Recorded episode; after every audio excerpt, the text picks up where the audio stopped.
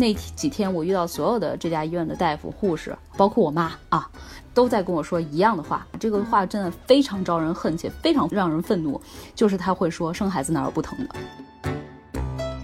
我就当时就想说，那个这人类的这个科技真的非常的不昌明，就是为什么没有进步到，就是可以把一个人的疼痛转嫁给另外一个人来感受。就是我这个经历完了以后，我跟我妈说，回想起来这件事情的时候，我妈给我的一个评断是，她认为这是因为我年纪大导致的。啊，他们肯定是会这样认为啊。对，哎，但但但刚才我听你讲，我其实会觉得是不是你之前运动那个锻炼过度呢？然后有的时候会去参加一些集体聚会的时候，那个女生会说：“老师，我没有办法参加，因为我不放心把我的孩子交给我老公两个小时，让他去看这个孩子，因为我不知道他会做出什么，会发生什么糟糕的事情。”少爷就会反问他的学生说：“你连一个就是让自己孩子和他相处两个小时你都不放心的人，你竟然能跟他上床，你竟然能为他生孩子，然后说你对男人的要求真的就这么的低吗？”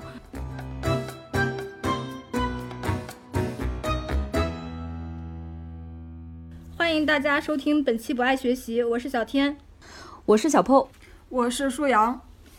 我们这档播客相信教育要回归人的本身，才能帮助每一个人。面对不确定的未来，我们会用满满的好奇心去探讨当下有意义的教育议题，去观察分享当下最有趣的教育实践。在本期节目的开始，我们要向各位听友公布一个重磅消息，那就是我们三位主播中唯一已婚的小 PO 最近喜获爱女，成为人母。于是我们决定借此机会，一边分享小 PO 初为人母的无限喜悦，一边和她聊一聊升级当妈身份转变后的感受和心声，来呈现给大家一位母亲最真实的情绪和心路。你们说像，你们一点都没有无限喜悦的感觉。对，因为不是我喜悦。那首先问问小 PO，整个孕期的和生产过程中最难忘的事情是什么？就是最难忘的，就是生产本身。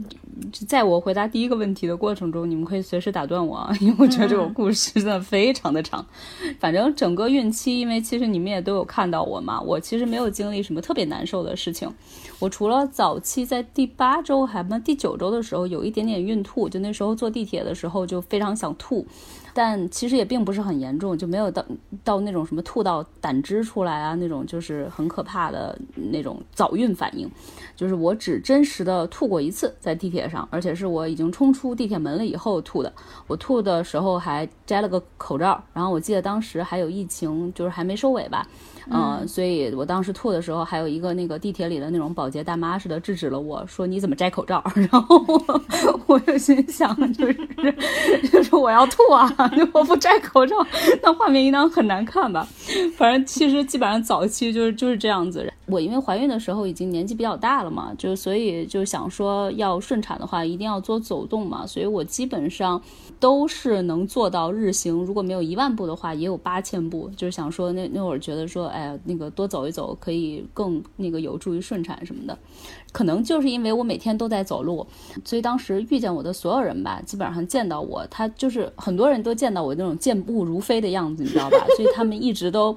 那种频频的跟我称赞说，我觉得你肯定能顺产。然后，但是我没有想到，我最后临门一脚的那段时间就非常的痛苦。首先就是大家听到这儿，应当已经听出来了，我肯定顺产是没有成功的。但是我可以分享一下，就是这个前面整个的一段时间的那个故事。就是我当时是过了我的预产期，我的预产期是四月十八号吧，我一直到四月二十四还是没有动静。你想，这就已经晚了一个礼拜了。我就尝试了那种各种各样的事情，在那个过了预产期以后的那一个礼拜的时间里面，我就是喝过山楂水，就山楂水，which 就是在。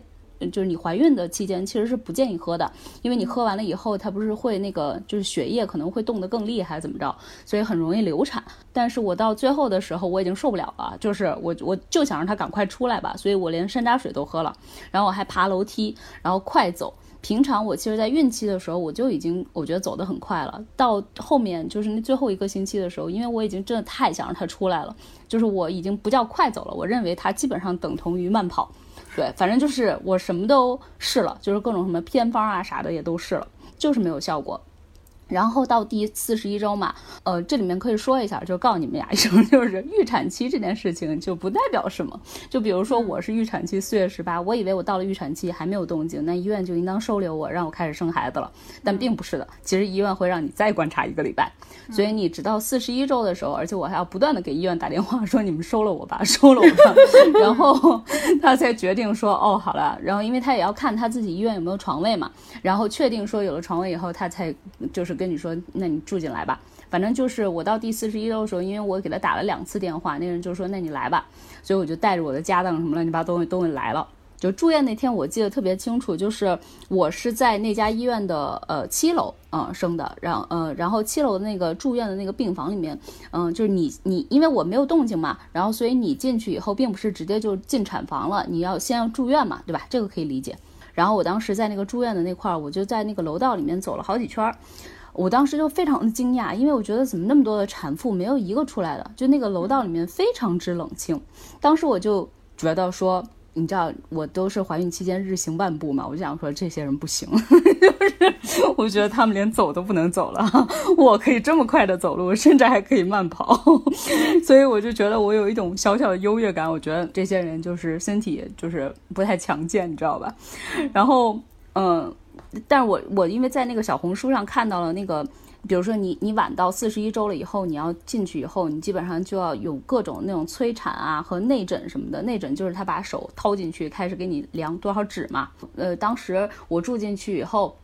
因为我妈妈比较善跟人沟通，她还冲进了别人的那个病房里面。因为我说了他们都不出来嘛，我妈还冲进了另外一个人的病房，这找到了一个女孩，然后她问她说：“呃，你是什么情况？”那女孩跟我情况很像，她也是到四十一周，呃，还没有那个一点发动的迹象。所以那个女孩有跟我妈说，就是。嗯，他们那个医生为了给他催产，就是在最开始的时候没有打催产针之前，先有一堆医生，反正那个来了以后就把指头伸到了他的里面，然后在里面按了好半天。然后就是说挺疼的，他当我他当时我得到这个消息以后，我就觉得说，哎，好害怕呀！所以我当天我平常就已经是快走，就是以及慢跑了嘛。我当天因为非常害怕这个催产，所以我就走的非常之猛，就我基本上已经就是我我感觉我可以冲刺了，甚至我还跳了几下。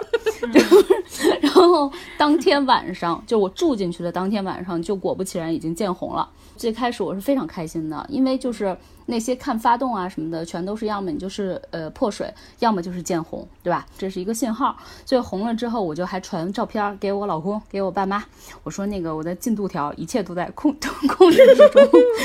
然后，但是没想到这真的是痛苦，就是刚刚开始，因为见红之后，我就我我就开始已经有宫缩了。当然最开始的时候不是特别厉害。我就出去和那个护士站的人，当时是晚上一两点吧，我就跟护士站的人说，那个我见红了，然后没想到那些护士就说见红了啊，那你回去睡觉去吧，然后就 就他们跟我想象的完全不一样，就是因为。对于他们来说，这个到你真的开始开指到频繁的宫缩还有很长一段时间，所以他们就没有当回事儿，嗯，所以就是他把我踢回来了。但是踢回来了以后，我因为觉得那个宫缩还是有那种感觉的嘛，所以其实睡得不是很踏实。虽然我后来也迷迷糊糊的睡着了，但是睡的大概我觉得那一晚上也就睡了拼拼凑凑能有一个小时左右吧。然后这样子就度过了我在那个医院的第一晚。然后第二天白天早上八点左右的时候，医生就会来查房。嘛，我记得特别清楚的是，那个他就内诊了一下，他那个掏进我的下体以后，就跟我说说你的情况不错，然后呢，我来给你加快一下进度哈，就是上一个催产针。我当时想说我的情况不错呀，然后他跟我说加快一下进度的话，我就觉得那他肯定加一下，可能一个小时左右，我就可以那个过去这个生孩子去了。我当时心情还是非常的乐观的。接下来他就给我打了点滴，这个点滴其实就是那个催产针的那个点滴。然后我打了之后，我真的不夸张，我大概打了能有十分钟吧，我其实就立马有反应了。反反应就是我宫缩特别的疼，就之前可能是隐隐的宫缩，然后会觉得说大概是十分钟一次或者十五分钟一次，但是还是我我但是他给我就宫缩是什么感觉？是不是有人在你下体里面翻江倒倒海？就是它会不一样，就是你开始隐隐宫缩的时候，你就觉得好像有点像那个来事儿的感觉，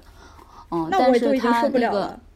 但是它的那个痛苦的程度会越来越高。就是现在我已经很难去形容了，但那个疼是真的从内而外的那种的疼，所以就不是那种像外伤啊什么伤口这种的疼，它是真的非常非常痛。因为我的情况就跟很多人的不一样，就是我真的是立马就有反应，且非常的疼。因为我我我自己就是还是挺能忍受疼的一个人，但是我都已经觉得非常疼了，且那个疼是。他刚给我上了没多久，我就开始已经觉得有那么疼了。但是可怕的是，我觉得我的这个疼啊，我就是对比那个疼痛指数嘛。因为在网上其实也有写说，你们开几指是什么样子的疼，开几指是什么样子疼。我去对比那个东西的时候，我已经明显的看到说我的疼应当是八指的疼了。但是，但是我就我我就让那个医生赶快来看嘛，而且频率其实已经蛮高的了，大概五分钟我就能一次。后面其实到两三分钟，但到最后的话，基本上就是一两分钟，甚至一直都在疼了。我好不容易把那个医生给叫过来以后，他给我诊完就说啊，你一直都没有开。然后我说我这 我我 我已经就是疼的，真的这这辈子就没有这么疼过了。他你还告诉我一直没开，然后且那个催产针还在一直打着，那个催产针打着你就会越来越频繁，因为它还继续就是协助你的宫缩嘛。所以我就真的是一直在被那个宫缩折磨。但是就是一针都一直都没有打开，你能感受到我有多绝望吗？就那天下午，就是一般，比如说孕妇里有多少百分之多少是需要打催产针的？我不知道，每个人其实是不一样的，因为有些人是早产，早产的话他其实就不用催产了，基本上，嗯，但是我的话是因为它本身就已经晚于预产期了，但是晚于预产期的情况，应当也不少人会这样子吧，嗯，不过。嗯，我从我那边整个的这个楼层，呃，看到的信息，就是因为那个医院里面会有一个护工，这个护工其实，嗯，就是你在生完产以后，你的孩子，因为你们没法马上出医院，所以那个护工就基本上等同于月嫂的角色，他一直都在那块工作嘛，所以他也会跟我说一些他看到的信息，就是现在的话，剖的人会比较多，然后顺的人会比较少。当然剖的人里面很多可能其实是就是因为因为你剖的话，基本上，嗯，不太有可能是早产吧，嗯，就是反正早产我我看下来的都是很快就出来的。然后你剖的话，可能就是到后面才才要剖嘛，嗯，但是剖的话，有些人是最开始就已经决定了说我要剖，啊，就比如说他们有那个呃妊娠的那种高高血糖，或者说那个呃叫什么妊娠高血压什么的。啊，那些的话，他可能最开始就跟医生已经说好了，我要剖。啊，但是除此之外的话，有一些的话可能就是顺转剖的啊，那种就像我这种的就比较痛苦。像你比如顺转剖的话，如果你最开始是晚于这个那个生产的那个 due day 的话，那你就是要打催产。但我像我这种高度近视，好像也没办法顺。啊，因为我只要一顺，我的视我的视网膜可能就会脱落，就我一用劲儿，我的视网膜可能就从我的眼睛里边嘣儿的 跳了出来。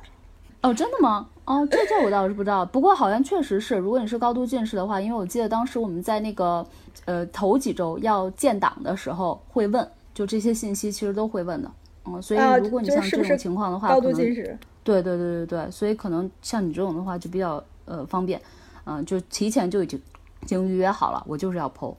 嗯，但是反正催产催产针这件事情的话，就是你已经过了你的预产期了，你还是没生出来，那你就是要打催产，啊，当然就是我当时在小红书上看到的催产的那种东西，不光是打点滴，有的还是蛮恐怖的，比如说有放一个水球在你的里面，然后这个水球会胀嘛，然后胀完了以后，它就协助你那个开开指。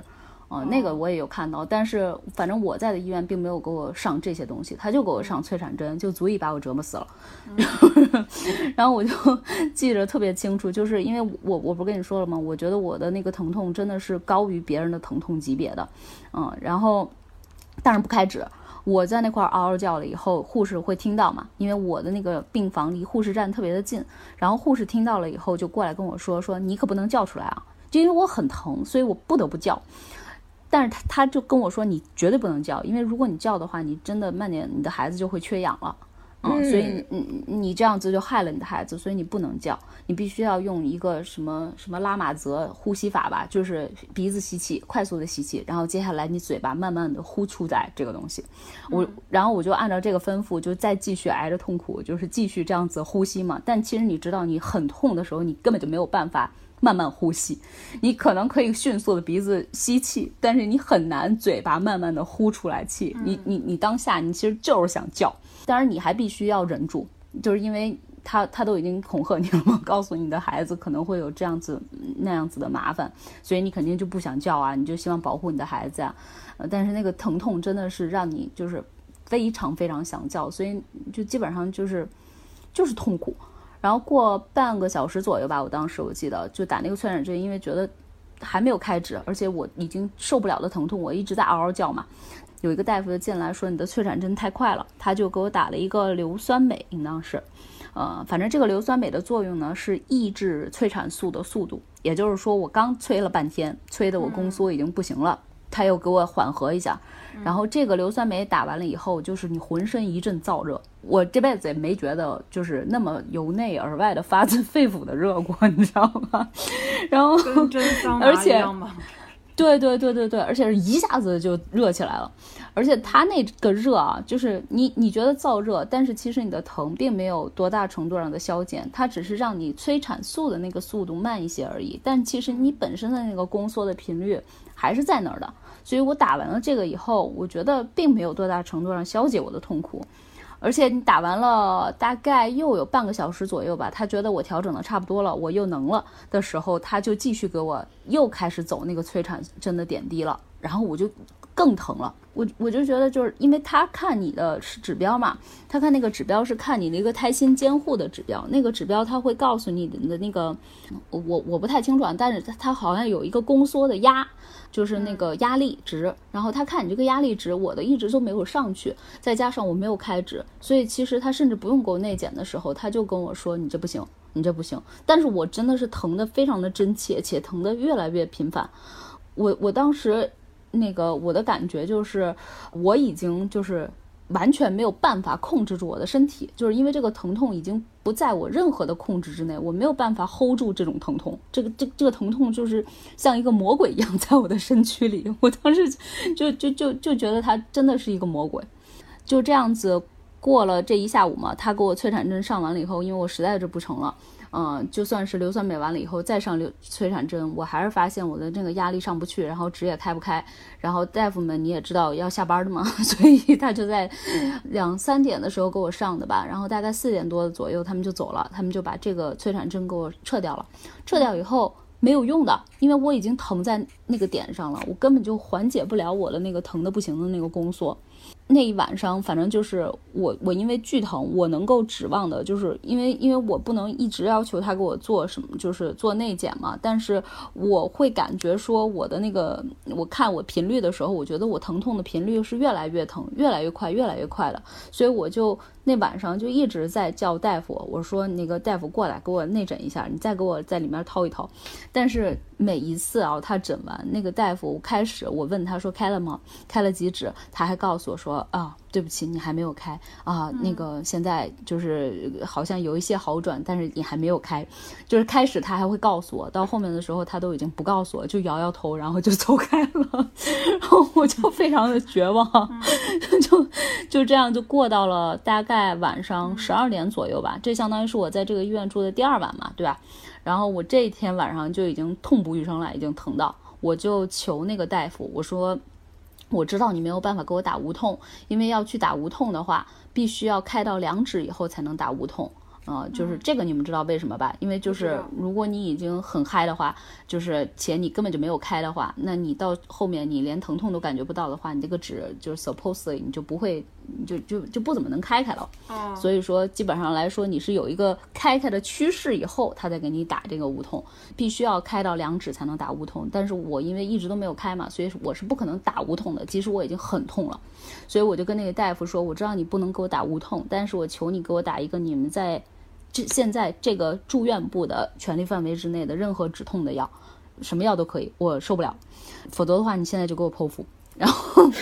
然后那个大夫就是那个晚上值班的大夫，我现在真的想想也挺逗的。他就我在那块逼逼的时候，他就跟我大声的打断了我说的话，然后跟我说：“你理智一点儿。”就我当时，然后当时我还回了一句话，我说我非常冷静，但是。就是他呀，包括在那几天我遇到的所有大夫还有护士，其实，在遇到我这种情况的时候，就是在我其实我我真的是认为我非常的冷静，因为我知道我自己的身体，我知道我自己承受疼痛的极限嘛，所以我是认为我很冷静的告诉他我现在要的东西的。但是，包括他呀在内的，就是那几天我遇到所有的这家医院的大夫、护士，包括我妈啊。都在跟我说一样的话，还有我的那个护工也在跟我说一样的话。这个话真的非常招人恨，且非常愤，让人愤怒。就是他会说生孩子哪有不疼的？就我那我那我想问一下，就是现在不是说有那种无痛生产？那具具体是指什么呢？就是只开两指之后可以打无痛那个针吗？无痛生产只是说给你打无痛，但是打无痛并不是你还没开指呢就给你打无痛。所以一般来说是打的，开到两指以后他才给你打的无痛。嗯，他那个无痛也是也是相对来说的无痛，就就是就是你开了两指以后，他接下来给你打麻药嘛，所以你一定会就是那一段期间会舒服一点。但是再接下来你到比如说九啊十指，然后真的要把它给弄出来的时候，那也不是无痛的呀，那还是会痛的呀，并不是真正的就是完全没有痛感的就把孩子生出来了，那是不可能的。嗯，明白。那现在就很多人就怕疼，去美国生那个就是做无痛分娩，其实也是会痛的，是吧？呃，那是原先不是说有有那种那个呃新闻爆出来，就是说什么不给打无痛，然后那个就要产妇自己这个坚持生，那就相当于从一指到十指都是这个产妇默默的承受着越来越频繁的宫缩或越来越痛的宫缩，从一开到十。去美国生什么的，我猜应当就是说你美国的话就是会给你打这个无痛嘛，但现在的话，反正我在的医院他也不是不给你打无痛，只不过他就是要求你打到两指以后再给你打无痛。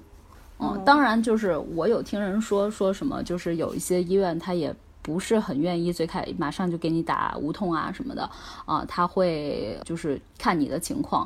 而且说什么有的医院会有指标啊啥的，但我不知道这是不是真的啊，就说什么有指标，所以这个有的医院就会在年初的时候，因为指标还多嘛，就比较慷慨的愿意给孕妇打无痛，到后面的时候就就随着年关将近，然后医院掐指一算，发现自己已经打了太多的无痛，到后面就比较懒散的给。给产妇打无痛或者不建议打无痛什么的，但是这个东西其实应当是你完全可以申请，我就是要打的，这个这个倒还好，应当我我不是卡在这一关啊，所以我并没有这个完全特别好的去查这些。那个信息，所以我不确定我说的是不是准确，嗯，然后反正当时我是太疼了嘛，我就当时就想说，那个这人类的这个科技真的非常的不昌明，就是为什么没有进步到，就是可以把一个人的疼痛转嫁给另外一个人来感受，就如果可以这样子的话，我的那个疼就完全可以让那个跟我说你冷静一点，你理智一点的那个医生感受一下，就是我已经到这个疼痛了。啊，那这个疼痛绝对不是还没到两指的疼痛，绝对不是没开指的疼痛。那你是不是就应当给我剖？就如果人类的医术就科技可以开发到这个程度的话，我觉得我就不会这么痛苦了。但现在就是 apparently 还没有嘛，所以就是我就觉得非常的惋惜。我希望人类有一天科技真的可以进步到把一个人的疼痛，把病人的疼痛转给医生来感受。也许就可以就是更 personalized 的来帮这个人怎么样缓解他的痛苦，怎么样给他继续往下治疗。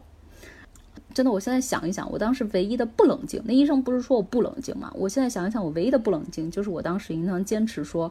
不行，医生，我就是要剖腹。但我当时没有，我当时还是，哎，怎么说呢？就是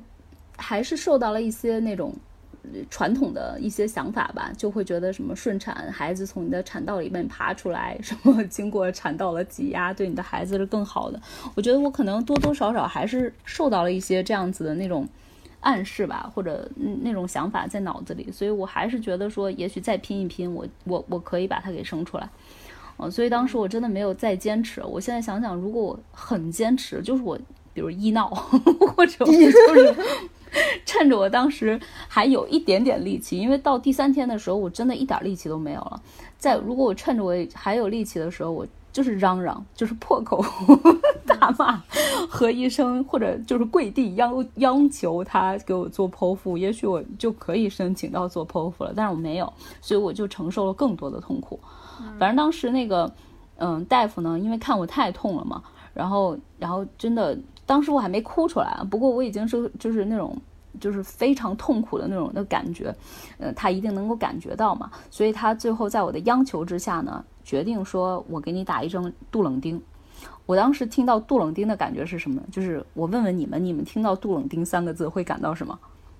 就是止疼的吧？嗯，就是毒品，对吧？就就就是因为有一些人，他就是在那个那个治疗啊生病的时候，不是打了杜冷丁，后面有些人可能就对杜冷丁丁有那种什么那个毒品依赖什么的嘛，对吧？对对对对对。所以我当时听到杜冷丁这三三个字，我想这一定能让我嗨，然后我就一没多问，二没多想，我就跟他说你给我打。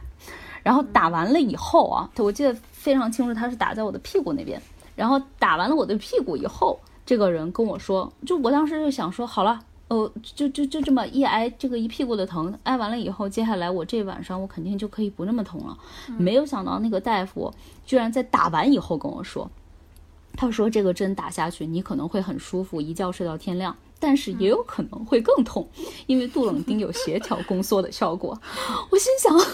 我心想你早干嘛去了？你为什么不早跟我说这件事情？反正我当时听完了以后，我心凉了一半儿，因为我想说，我这个生产 奇遇记现在已经疼到这里了，我显然不是。不是一个 lucky 的一个人啊，我这这感觉 bad luck 要一直尾行于我了，所以我听到他说完这个以后，我心就凉了一半。我觉得说 我大概率是要变成他说的后后者了，就果不其然。为什么呢？因为我其实并没有，并不是没有宫缩，就也许如果你没有宫缩的话，那个杜冷丁对你，就如果你疼的话，可能没有什么效果。但是因为我的宫缩已经形成那样，已经疼成那个样子了，而且真的是。宫缩呀，我就是能感觉到，那就是宫缩的疼啊。所以说杜冷丁如果有协调宫缩的话，那其其实就跟催产素的效果是一模一样的。所以我大概舒服了二十分钟左右吧，我就开始剧烈的疼，就是更剧烈的疼。呃，现在我也回想不出来有多更剧烈了，反正就是那几天一直都在疼。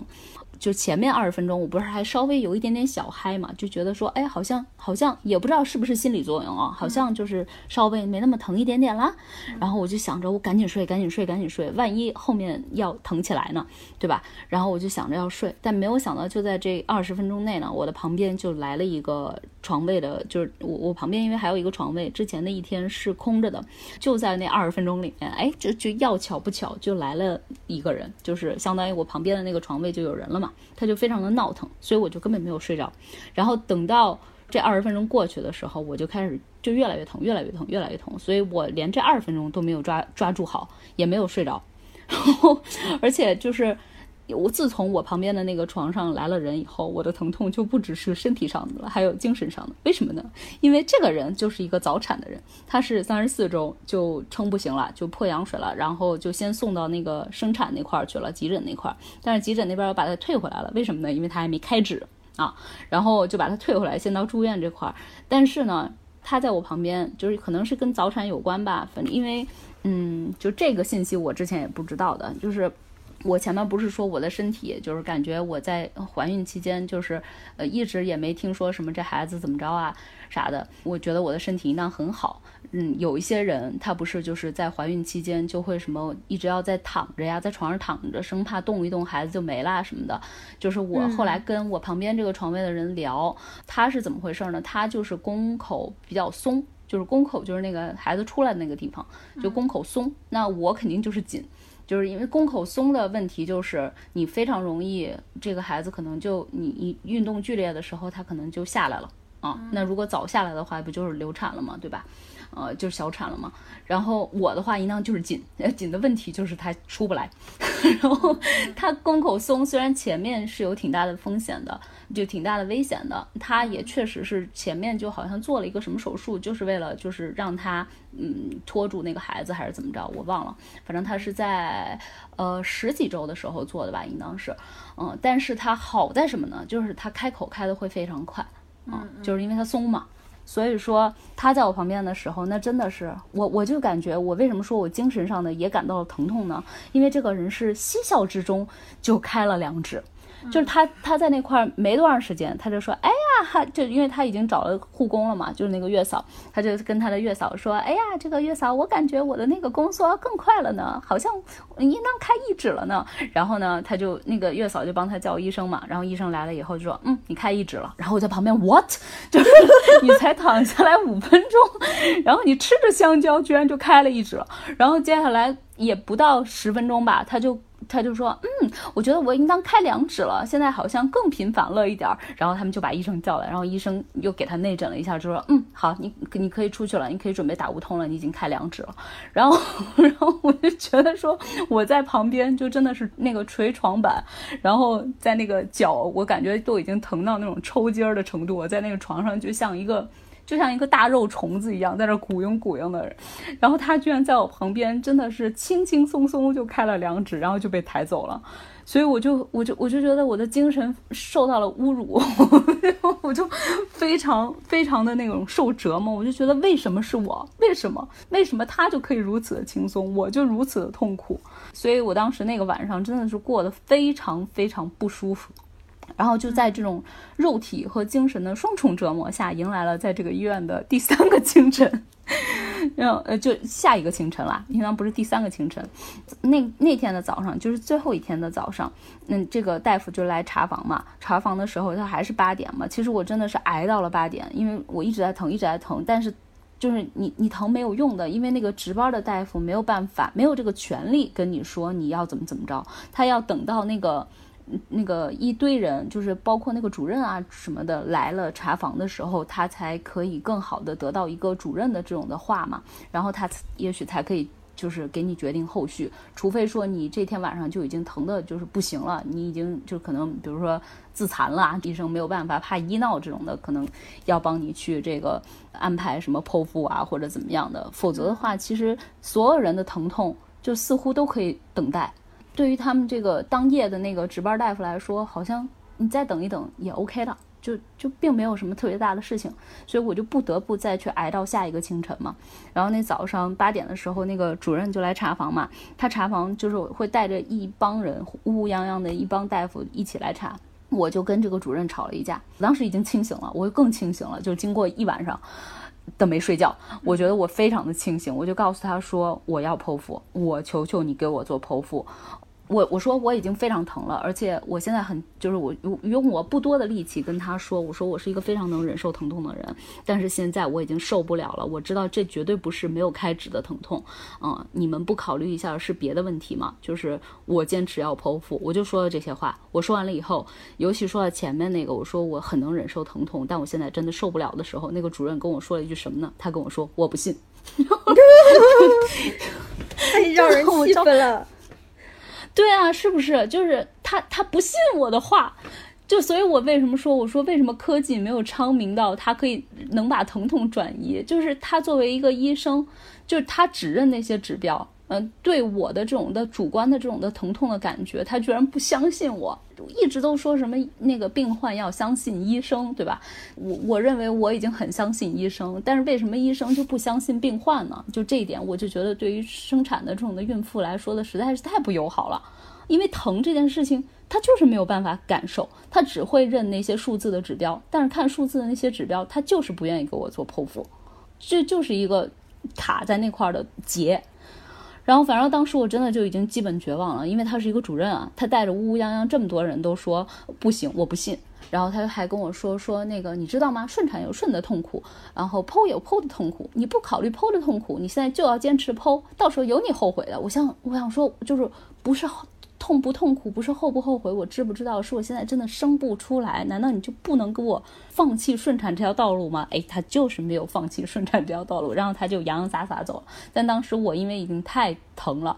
我也没有办法去抓住他，然后甚至没有办法就是就是爬着拽住他的大腿，告诉他说：“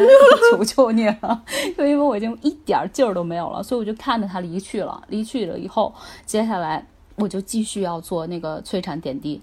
然后这个时候反正是一个比较好的那种的护士吧，就过来跟我说说，你千万不要理会你身上那个疼，你用你的上半身呼吸，然后你让疼就自己疼去。就他说了这么一句，让我就是品味了半天的话。我想说，那那那我来试试吧。然后我就努力的把我的精神和注意力就集中在呼吸这件事情。而且我的眼睛，我记得当时看着那个天花板上的几个灯，我就在幻想这个灯是别的东西。然后我就想着，疼就让它疼去吧，疼就让它疼去吧。我还在想那个毛姆的那个《刀锋》里面，不是有一个主角，他去了一趟印度，然后接下来他就通过意念可以就是忘记自己的疼痛。痛开始好像是管一点用的，但是随着那个催产素一直在加，就是你疼痛一浪接上来一浪的时候，你根本就没有办法忍受，你就是没有办法上身只呼吸，让疼疼去吧，疼就在你的下身，你的下身就在你的身体里，你的上身跟你的下身就是没有办法分开。在第三天的这个时间里面，就是还有一个更痛苦的事情，是因为我第二天晚上打了那个杜冷丁，那个杜冷丁是有一个副作用的，副作用就是呕吐，嗯，就是因为我怕那个生产的时候没有力气嘛，所以我妈妈会给我早饭有送饭，然后午饭的时候也有送饭。当时她给我打催产的时候，差不多是十一点多吧，正好我妈妈给我来送饭。你你其实前面几天就基本上是没有胃口的，基本上疼的你根本就不想吃。但是那天已经第三天了嘛，我想说我还是要吃，而且我吐了这么多，所以你还是要吃一吃。但是你吃到嘴里没过一会儿，因为那个杜冷丁的副作用，你就又吐了。再加上这个过程里面还是有内内检，就是因为你在打催产嘛，其实我也希望他给我内检嘛。他内检如果万一检出来了到两指了，我不我不就可以送去打无痛了吗？但是这个过程里面的那个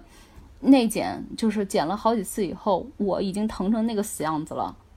医生还是就是摇摇头告诉我说你才开了一指，嗯，然后我就这样子就是在绝望之中，嗯，一直到了下午两点吧左右，就是弄了一两两个小时吧，差不多两三个小时，然后有一个大夫就过来了，他过来了以后又给我做了一次内检。然后给我做完内检以后呢，他就出去了。出去的时候，我其实没注意，因为在这个过程中已经有太多人给我内检过了，而且每一个人都摇着头出去了，所以我我都已经放弃了。但是我的那个月嫂就听见了，她听见这个人出去的时候说了一句“十五床”，就是我的那个床位准备手术，我就非常兴奋啊。她她告诉我了以后，我就很兴奋，我想说哇塞，就是。一定是已经到二指了，只不过就是这帮人就是也太兴奋了，所以他就迫不及待的出去说了，也没有告诉我我开了几指，因为我问他了一句，他没有回答我，他就扬长而去出去了。然后，然后我就跟那个呃我的那个月嫂说，我说那你快来给我一点点我妈再给我的那个吃的，我没吃了的，因为我吃不下去很多东西嘛。他就给了我一半橘子，注意是一半，就是一个橘子，你如果有八瓣儿的话，我就吃了 其中的八分之一。我为什么这么强调这一点呢？我后面会说的，是因为接下来我才知道，并不是要给我做顺产，并不是要给我打无痛。他给我弄测了一下以后，他他因为其实是个副主任，我后来才知道的，他应当是觉得说这人已经 顺产无望了，所以他说的那个十五床准备手术的意思是说要给他准备做剖腹手术了。嗯，所以其实我是不知道。其实这件事情就是要要剖腹，他不是就是已经跟外面说了吗？我非常开心啊！我得知了以后，我就跟我妈说：“你赶快进来签字。”但是我妈居然还不签。我妈，对我妈进来了以后，她居然就是她她她就无视了我的 请求，她直接想要去找主任，她就跑去这楼里面找主任，因为她很想跟那个主任再次就是询问一下我还有没有顺产的希望。然后那个主任就因为忙嘛，所以好像没跟他说话。然后他就找到了这个副主任。这个副主任当时给他的那个理由就是，你这孩子估下来的里面的那个婴儿可能体积比较大，呃，就是分量比较大，所以说可能顺产确实难。反正这个医生当时是这么跟他说的。然后我妈才签了字。但是这个过程中也耗费了二十分钟，也就是我在顶级的疼痛，好不容易这个叫什么，申请到了可以剖腹的这件事情以后，我妈妈居然还还耽误了我二十分钟。我记得那二十分钟，我就给我妈妈打电话嘛，因为她已经失踪了，我又出不去，我就给她打电话破口大骂，我说你为什么不让我做？我好不容易申请到，你居然你给我拖后腿，然后我就破口大骂，然后我妈很快就挂掉了我，然后她就去找那个主任和副主任。但是 anyway，就是她最后还是回来了，因为她也也知道我那几天真的是生不出来，而且非常痛，所以她最后也确实是给我签了字。然后把我签了字以后，我想说。哦，那就剖腹吧，whatever，就是不管剖腹有多痛苦，那我接下来就是至少比我就是强挨在这个看不到尽头的痛苦上要好。我就被推去了那个呃剖腹的那个叫什么麻醉室，然后我到了麻醉室了以后，没有想到那个麻醉的人员跟我说我不能那个剖腹，就是为什么呢？是因为我吃了一半橘子。就是剖腹手术，就是因为你要打麻药嘛，你害怕就是你在麻药的过程中，你可能呛着，就是你如果呕吐的话，会吐吐吐出来的东西的话，你会呛着，然后呛死。所以说呢，就是麻醉的手术，尤其剖腹产手术，理论上来说是在你手术之前的八个小时都不能吃东西的。对，但是我吃了一半橘子，然后 我就跟那个医生说，我说我吃了一半橘子，就一半。我的意思就是就那么一半儿，你知道？但是那医生呢，也是一个年纪比较大的医生，他就听完了以后，他就认为我吃了一半儿，就是 half，就是二分之一的橘子。然后，然后我就在剧烈的疼痛之中跟他解释了半天，就是我们俩就是鸡同鸭讲一样，我一直在跟他强调，就是一半儿一半儿。然后他就他他还给那个我的主治医生打电话，说什么他居然吃了一半橘子还，然后我就。我就听了，真的非常绝望。然后后来还好，那个麻醉室诊室里面还有一些年轻一点的人嘛，他明白了我的意思。然后他跟那个麻醉室的主任说，他真的只是吃了一小块，就是一小丁儿。然后那个人才明白，就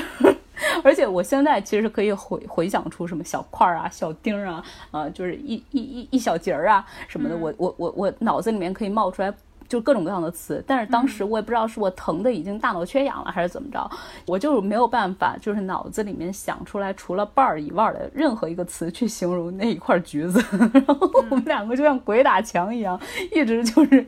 我说一半，他说一半，然后我们两个就是不同意。然后嗯。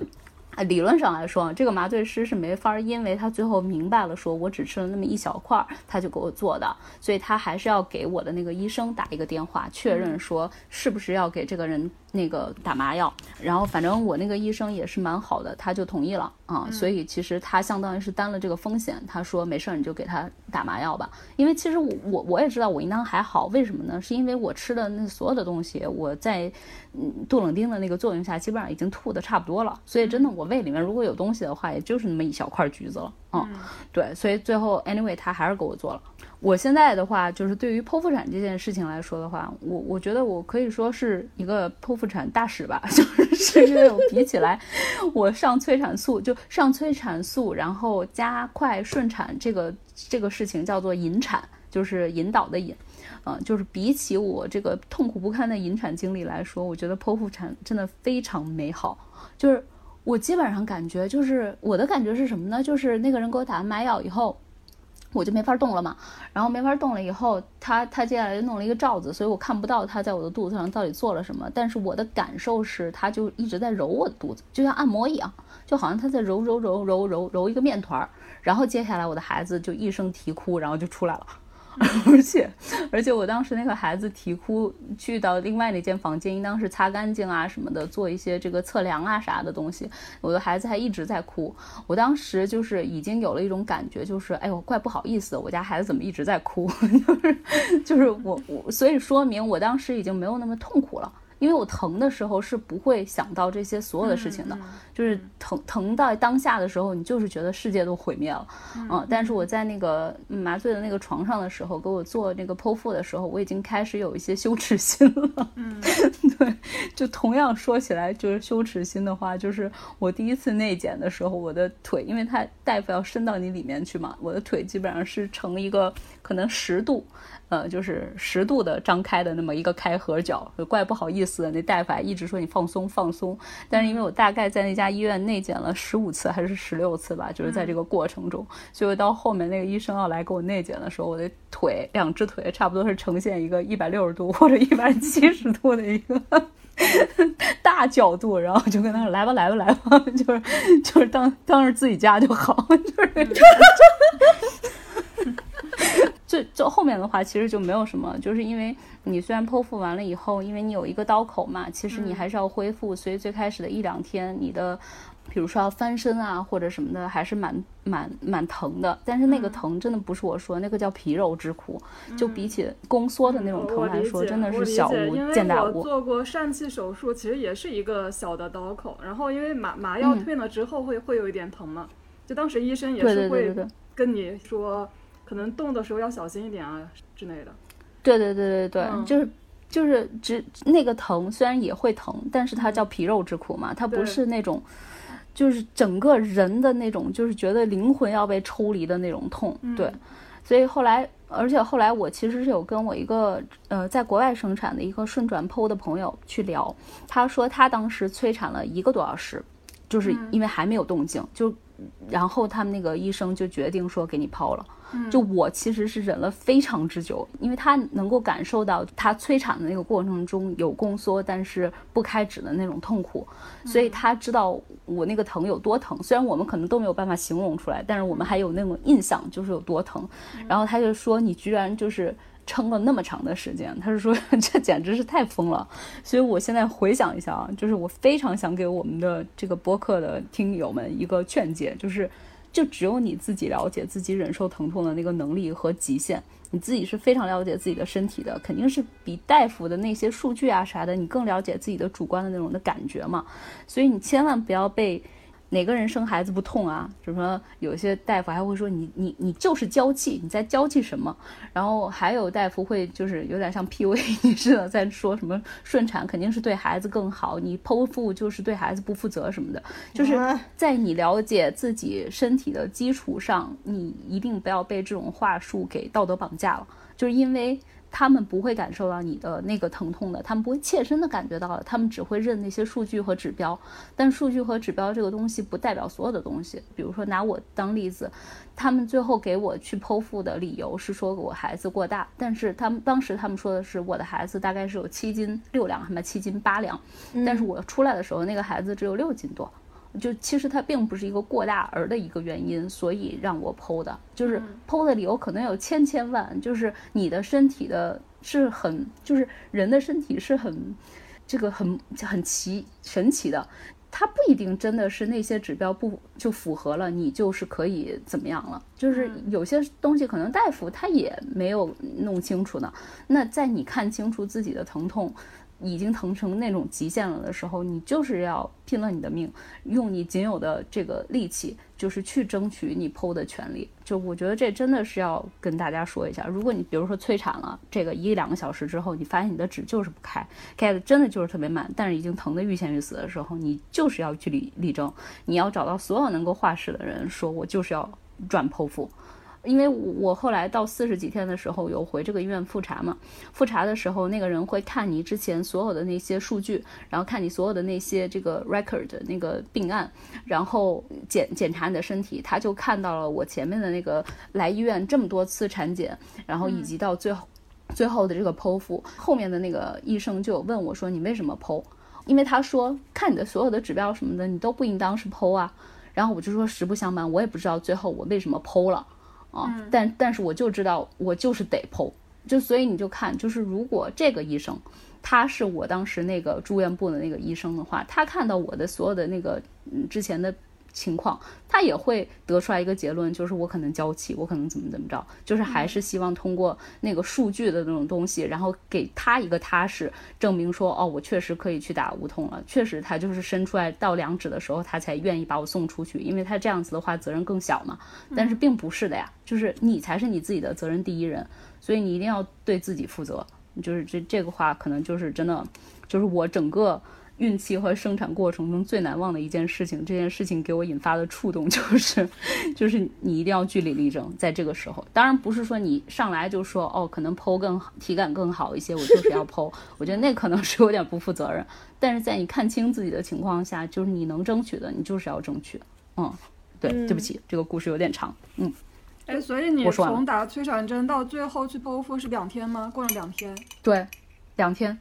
可能不止两天吧，两天多吧。对，当然我不得不说，剖腹的感觉稍微有点不一样，是什么呢？就是，比如你顺产，其实你是在努力努力努力，然后听感觉很奇迹似的，就是你的努力终于有了效果，然后孩子的一声啼哭，我的感觉是好像按摩按摩 没有怎么努力着，然后就孩子的一声啼哭，啼哭完了以后就是，然后这些大夫好像才开始真正的工作，因为他们就开始缝合工作嘛。嗯，而且我当时在。做缝合的那个过程中，那个大夫还接了一个电话，然后接电话的时候，那边应当是问他干什么呢？什么时候好？然后这个大夫说我在缝肥肉呢。我当时，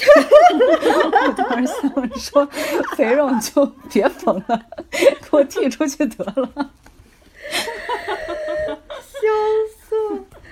我们想起之前的一个新闻，就是一个还不是咱们这种三十多岁的女性，是一个二十多岁，二十四五吧，就是正当生育最佳生育年龄一个女性，她也是顺产顺不下来，然后剧烈疼痛，跪下来求医生，然后医生让医生给她剖，然后医生不给她剖，然后她好像是娘家人也不在，然后婆家也拒绝给她，就是就是签那个转剖的那个手术对对对协议，然后她就跳楼自杀了。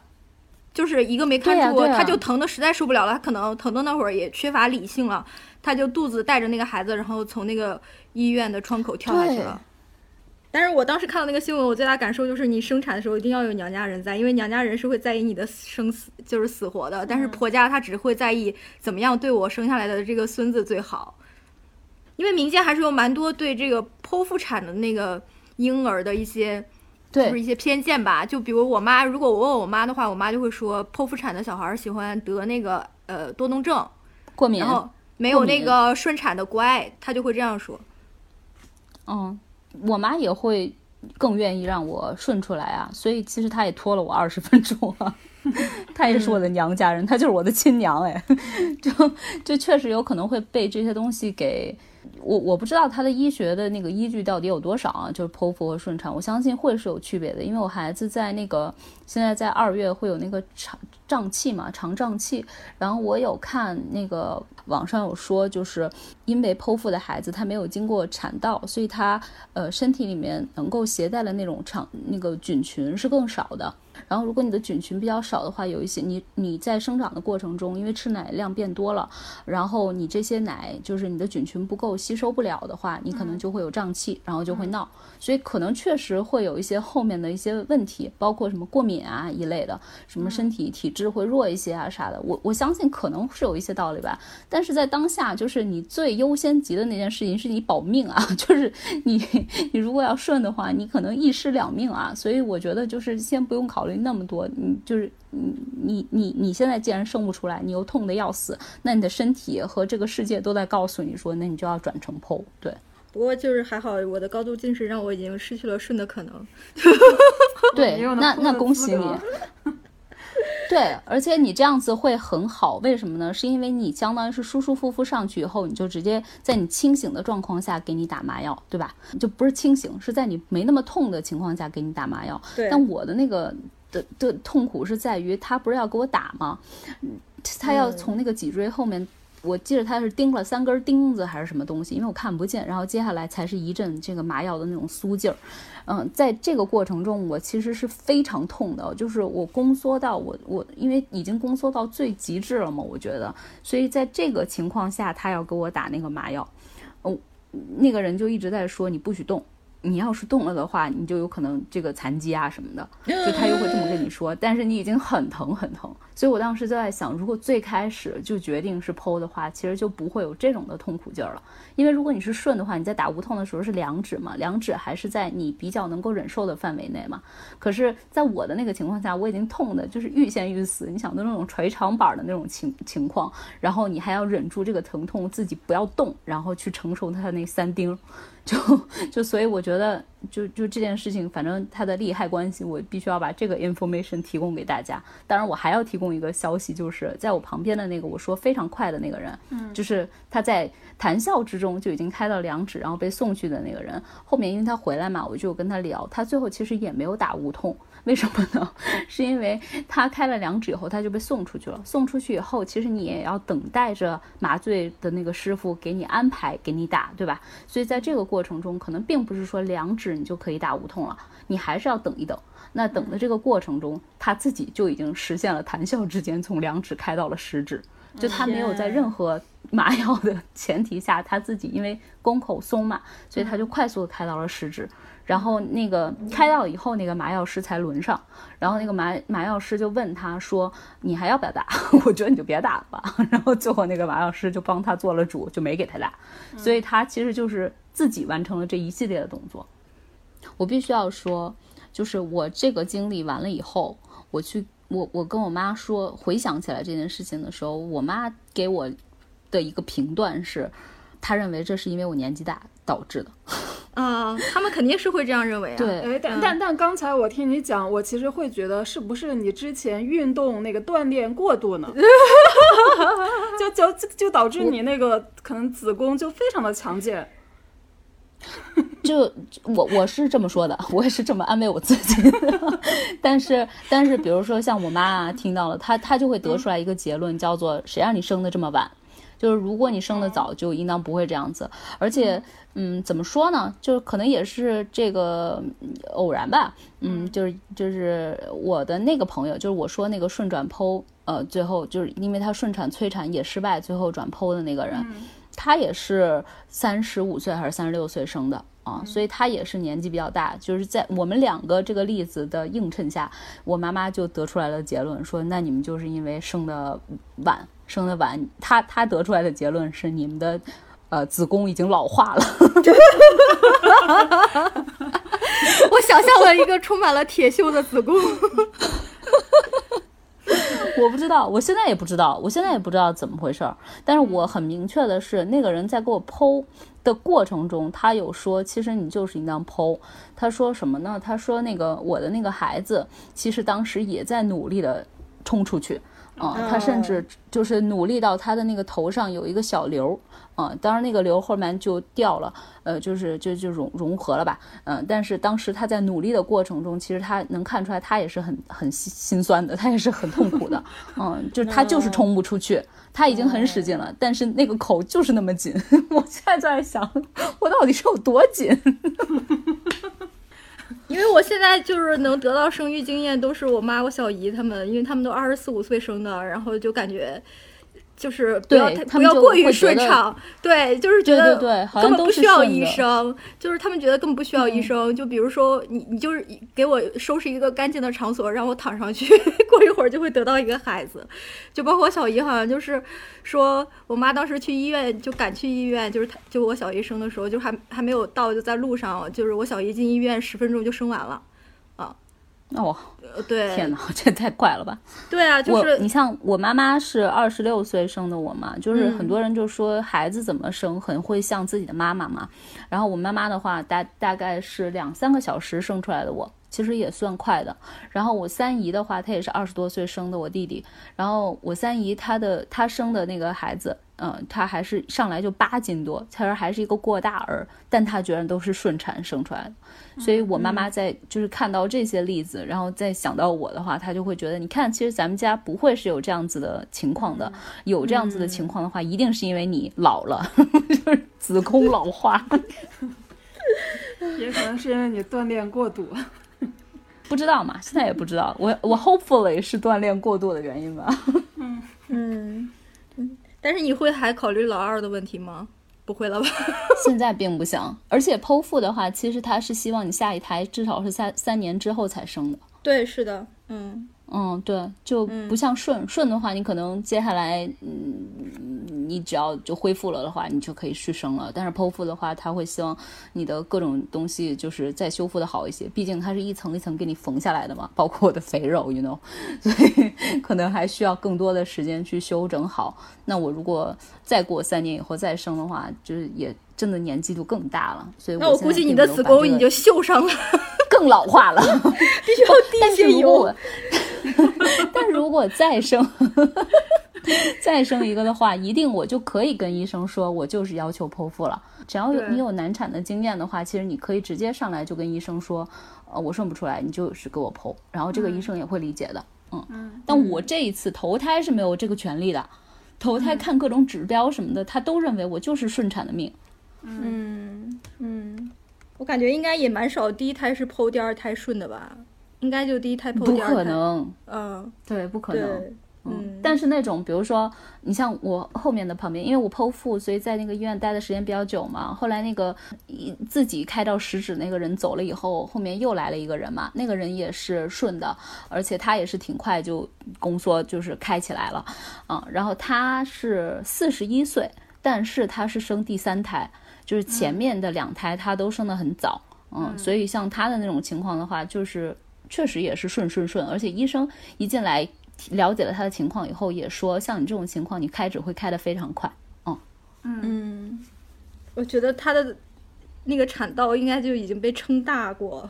所以就非常富有弹性。嗯，不是富有弹性，是非常松。哦哦，松弛。哦，对对。嗯。但我现在觉得，就是我这我这也没有弹性，我这是闭合的。我现在觉得，对，你这就是感觉是那种，就是那种，就就是那种很紧的橡皮筋。啊，我怎么觉得像是那种那种，就是珍珠躺的那个棒，就是怎么怎么开那个都开不开那种，紧紧的闭合在一起，只有把就是上面的壳 挠烂，对，砸碎，取出来才可以。然后我现在觉得。现在医学我我感觉好像还也没有就是进化到什么程度，因为我感觉女性生孩子还是那么的痛苦。我我现在觉得就是每一个能当妈的人都非常的伟大，毕竟要经历这种非常致命的痛苦。好像古代我感觉生孩子真的就是过鬼门过北鬼门关吧，因为就是如果过大儿或者是他的头和脚倒置，或者是有任何的风险，那个产妇都会就是去世。现在看一些很多历史类的书籍，就会看到很多高官，然后他们的妻子都是正当盛年的时候就去世。以前看很多影视剧，比如像那个康熙王朝，他的第一任那个皇后，呃，也是在生太，就是那个胤禛，就是前太子的时候，就是难产去世。啊，对对对。呃，然后还有那个，就是《甄嬛传》里面那个那个 甄嬛的闺蜜，她不是也是在生产的时候，就是因为血崩。然后我就去是眉庄，对对眉庄。然后所以其实我从小就蛮恐惧生育的。然后但其实我我后来才了解到，就是每个女生其实都是带着对生育的那种很恐惧的心理，但是一点点的就觉得自己又不得不生，因为就觉得自己作为女生可能就没有太多的选择权，就一定要在你合适的年龄生一个孩子。哦，所以但是我现在感觉就是不管我生或者是不生，我希望很多权利是能够去抓在自己手里的，就是我有。特别充足的权利去决定我生或不生，或者是我以什么方式生，然后我以尽可能有尊严的方式生，或者说我在我可以生的时候我不想生，但我能够就是有这个资格去尽可能延长我生的这个权利。啊，就比如现在我看微博上很多的那个博主都在说，其实在北京和上海这样的一线城市，就是如果你去办这个孩子的户口或者是入学证什么之类的，他不太问这个孩子的父亲是谁了。在某种程度上，它可能现在处于一个灰色的地带，就是说，你可以作为单身女性，你生育，你去生育，因为现在就是国家的这个，是因为我们也刚刚被印度就夺去了那个 第一人口大国，而现在这整个那个人口的年龄结构也非常的失衡，然后劳动力也储备也也也完全不够，所以现在只要女性肯生就可以，不会像过去一样，好像只有就是父亲。就是那一方在，或者你有结婚证，你才能够去建档，或者是去开准生证，然后你才能给孩子上户口。哦，然后现在好像也是在用各种诉讼，或者是人大代表提案的方式，还有各种就民间就女权机构，然后去去去进行游说的方式来争取为未婚女性冻卵资格。我知道，其实，在香港和台湾。单身未婚的女性都是有这个资格的，然后但是我们可能都只能去国外，或者最方便的就是去香港去动。但其实这样对我们来说，在耗费上，我感觉也是挺挺多的一件事。我觉得如果北京允许我这样做的话，我可能今年或者明年我就会去动，因为我也三十来岁了。但是去年，因为我在做一个关于那个呃，就是试管婴儿的报道的时候，我知道北京是把辅助生育，就是试管婴儿这块纳入了医保，就是因为很多人，因为其实这是也是也是一个耗资巨大的一个工程，就是可能你要花上十几万或者几十万去做这个辅助生育。我觉得在儒家儒就是这样的一个儒教国家来讲的话，生育完全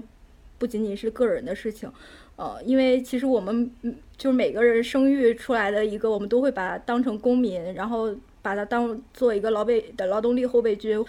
所以说你在就是整个生育过程中，你这个是要有社会或者是由国家或更大的一个权力机器来承担起这个支支出的，啊，在关于生育的各方面的各个环节和各种机制都应该更加的完善，就是让我有更稳妥的安全感，就是哪怕我在年轻的时候，我要去实现，呃，就是对自我理想或者一种不不太安稳的生活的追逐，也不会去。因为这个就牺牲我就是成为母亲的权利，而且我最近看了一个一个例子，了解一个例子，我就更加觉得男女在很多天生天生或者是生理条件上的不平等，就是因为我知道我的编辑他其实是四十多岁，因为他是一个男性，他四十多岁才有了他的第一个孩子，啊。他在年轻的时候可能也是，比如说他可以常驻欧洲，然后去著书立作呀，或者去探索，呃，异域文明啊，就是做很多自己想做的事情。然后他跟我说，不同的人在不同年龄会有不同的想法。比如年轻的时候，他可能也不太想要去那么快的，就是安稳下来。然后，但是他在四十岁的时候想要一个孩子，他还可以去娶一个二十多岁的女生，然后去给他生这个孩子。而且那个女生就是他在媒体的实习生。所以我从从中去看到一种就是性别。权利的一种不平不平等，我又看到就是男女在天生的生理结构上的不平等，其实是对你的人生规划，或者是你对你生活的整个的次序的安排，都会造成很大很大的那个影响哦。所以我觉得社会可以在，还有国家可以在这种一些医疗保障上，更多的为女生给予我们一些安全感吧。嗯，我觉得未婚女性的冻卵这个资格是非常重要的。希望可以在近期能够开放这个权利。是，但你冻完卵以后，如果你生的时候也蛮大了，那那小天，我也建议你可能直接选择剖腹，因为你也可能有一个老化的子宫。好，刚才听完这个小坡的这个生育历险记啊，然后我们进入第二个问题，就是我之前看一本书里面写过，就是。没有母亲能够真正准备充足来迎接一个小孩儿，就是你，比如说你做了很多经济上、心理上、家庭内部的准备，呃，觉得万事俱备，只差一个小孩儿了。但是新生命的到来也会让你手足无措。那我想问问，这个小坡真的是这样吗？因为现在很多女生她可能恐惧的原因就是她会害怕一个孩子的降临会让自己整现在的这种生活秩序完全被打乱啊。那就是就是如果真的是这样的话，那哪些状况是和自己原先预想的会完全不同呢？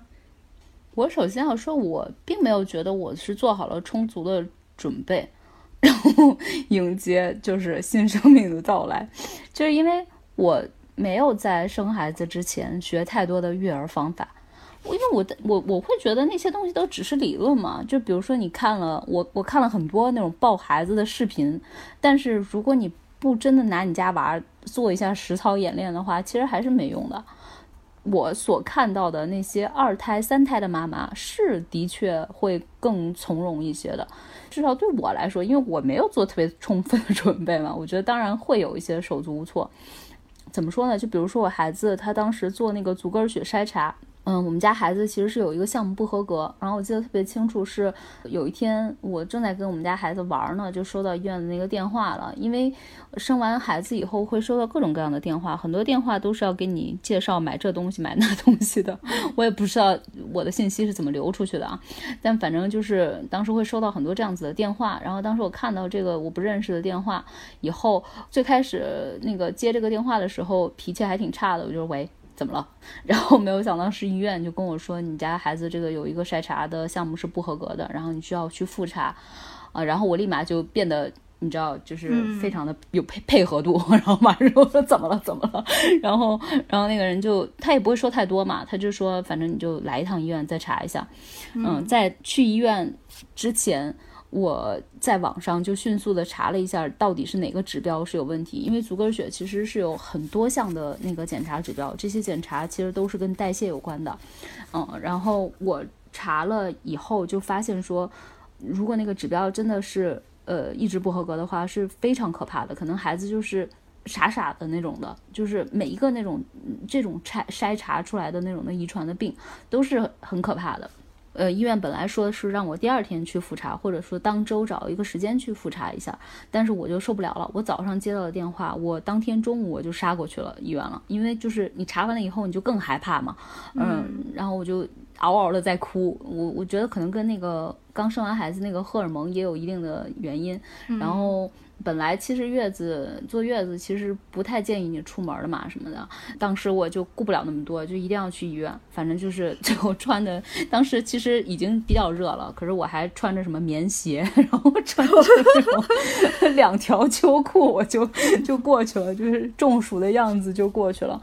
当发生这种事情的时候，你就真的觉得。你你没有办法不手足无措，因为这很多东西就不在你的控制范围之内啊。你包括现在就是孩子有肠胀气嘛，嗯，现在是给他吃那个益生菌，但是在此之前，就是你会去 check 他，就是一般来说你在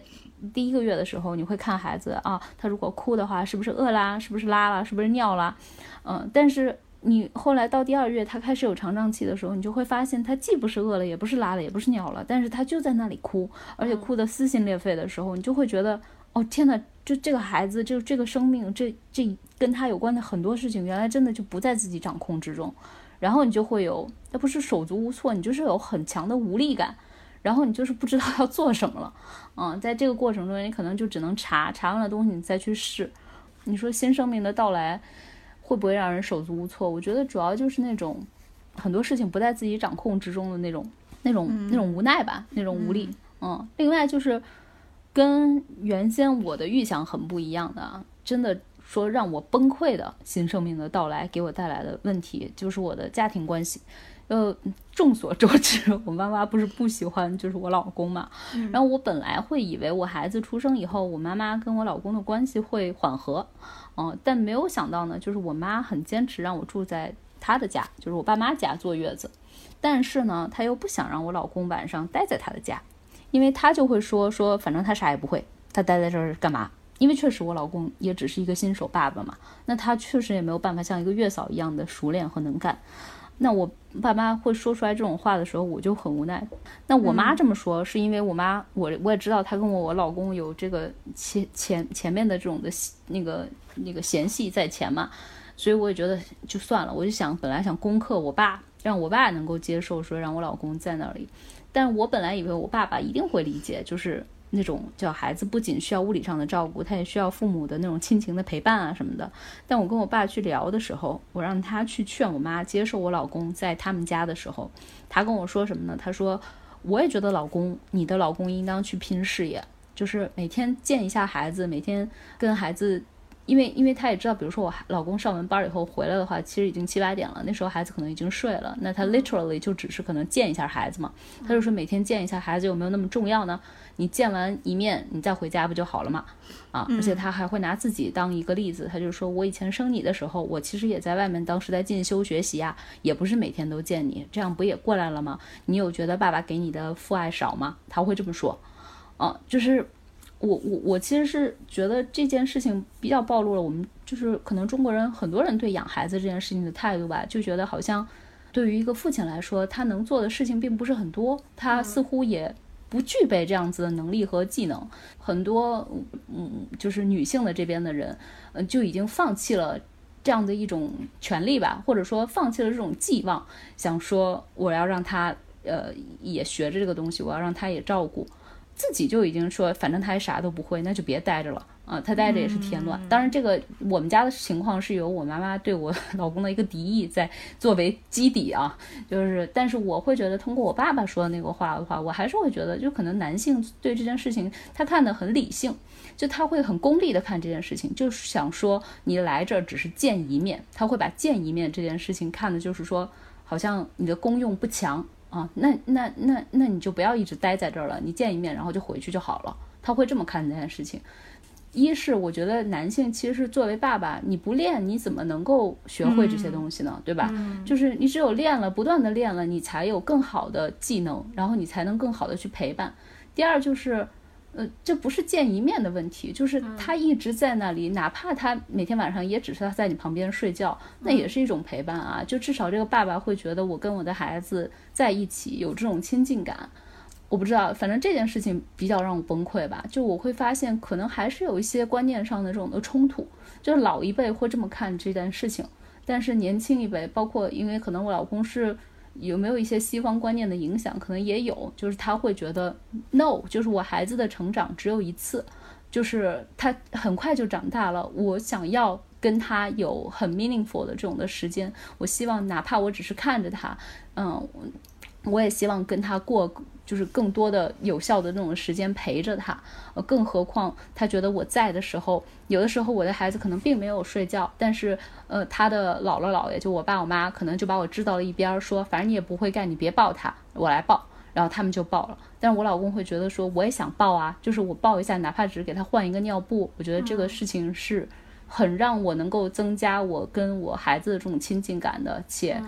他的一岁，他的一个月，他的两个月都。这对他来说只有一次嘛？他就说我不希望我的我有缺席，嗯，反正就是这这个事情现在来说，我们家也没有很好的解决这个问题。在我月子期间也在吵这件事情，我 我当时还就是流了很多眼泪，就是在荷尔蒙的那种那个激素的那个刺激下，嗯，就就这这件事情反而是让我更多有痛苦的感觉。就前面这种新生命的到来，我我觉得我可以想见，就本身我。我充不充足的准备，我都可以想见这种这种东西，嗯，但是家庭的这种关系，呃，我确实是没有想到他会有这么不好处理。对对对对对。我当时出了这个事情以后，就跟我一个朋友在讲嘛。我那个朋友就跟我讲说，确实，当你没有孩子的时候，你看你的婚姻关系的话，你会觉得，呃，你会想说跟这个人相处的情况，然后你们两个志趣相投，嗯，没有，然后你们的沟通怎么样？但是当生了孩子以后，你会发现，确实就真的就变成了两个家庭的问题，啊，这才是婚姻。就是如果你只是二人世界，如果你只是丁克夫妻的话。嗯，并不真的牵扯到说婚姻就跟家庭有关，但是当你有了孩子以后，一切就好像跟家庭更有关系了，且是两个大的家庭，更多的就是生活的很多一地鸡毛的这种东西。我觉得就说的也挺对的，我现在对这个事情比较感同身受吧。嗯，明白。那我想问，现在中国的这些企业，就是比如说男职工的老婆要生孩子，他会给他几天就是休假呢？十五天，十五天，哦，那还可以。对，嗯，而且这十五天，我当时我爸妈还说，我我不是我爸妈，是我姨还说了一句话，就是他们在说，因为这十五天是可以转的，就是说如果爸爸不想休这十五天的话，爸爸可以转给妈妈，所以妈妈就相当于可以多获得十五天的假期。然后当时我的那个三姨还是二姨还说了一句，为什么不让你老公把他这十五天转给你？然后我当时就就是觉得这。怎怎么可能呢？就是在他们的那个脑子里面，他们会认为这十五天，反正你的老公在这块儿也是干不了多少事儿，那不如给你延长你的。但对我来说不是这样子，对我老公来说更不是这样子。他好不容易有这十五天假，可以 totally 的就全心全意的陪着孩子，他其实更想的就是陪孩子呀。我觉得现在可能又有代际，有东西方的差异吧。东方好像就不太愿意，就不太会觉得我有办法让一个男人学会干家务，或者我有办法教会一个男人理解家庭中的情感劳动究竟是什么，所以从一开始就放弃了这一点。那其实上野他之前在就是从零开始的女性主义那本书里面说的嘛，他说就你一定不要放弃这个权利，他说。呃，因为很多女生从从小到大，她生活的环境其实和她所接受的规训和教育，可以说是她的人生阅历给她更多的经验，但是她本身的价值观和她的情感基底就足以让她胜任这些角色。但是对男性，你就要付出很多的阐释性劳动，或者你要以身作则，告诉他怎么样成为一个丈夫，怎么样成为一个一个父亲。但是很多女性就会觉得这样太麻烦了，还不如我自己做。她会觉得说，你必须要让他明白，做父亲意味着什么，做。丈夫意味着什么？因为她自己的有学生也已经结婚生子了嘛，然后有的时候会去参加一些集体聚会的时候，那个女生会说：“老师，我没有办法参加，因为我不放心把我的孩子交给我老公两个小时，让他去看去看这个孩子，因为我不知道他会做出什么，会发生什么糟糕的事情。”少爷就会反问他的学生说：“你连一个就是让自己孩子和他相处两个小时你都不放心的人，你竟然能跟他上床，你竟然能为他生孩子，然后说你对男人的要求真的就这么的低吗？”嗯，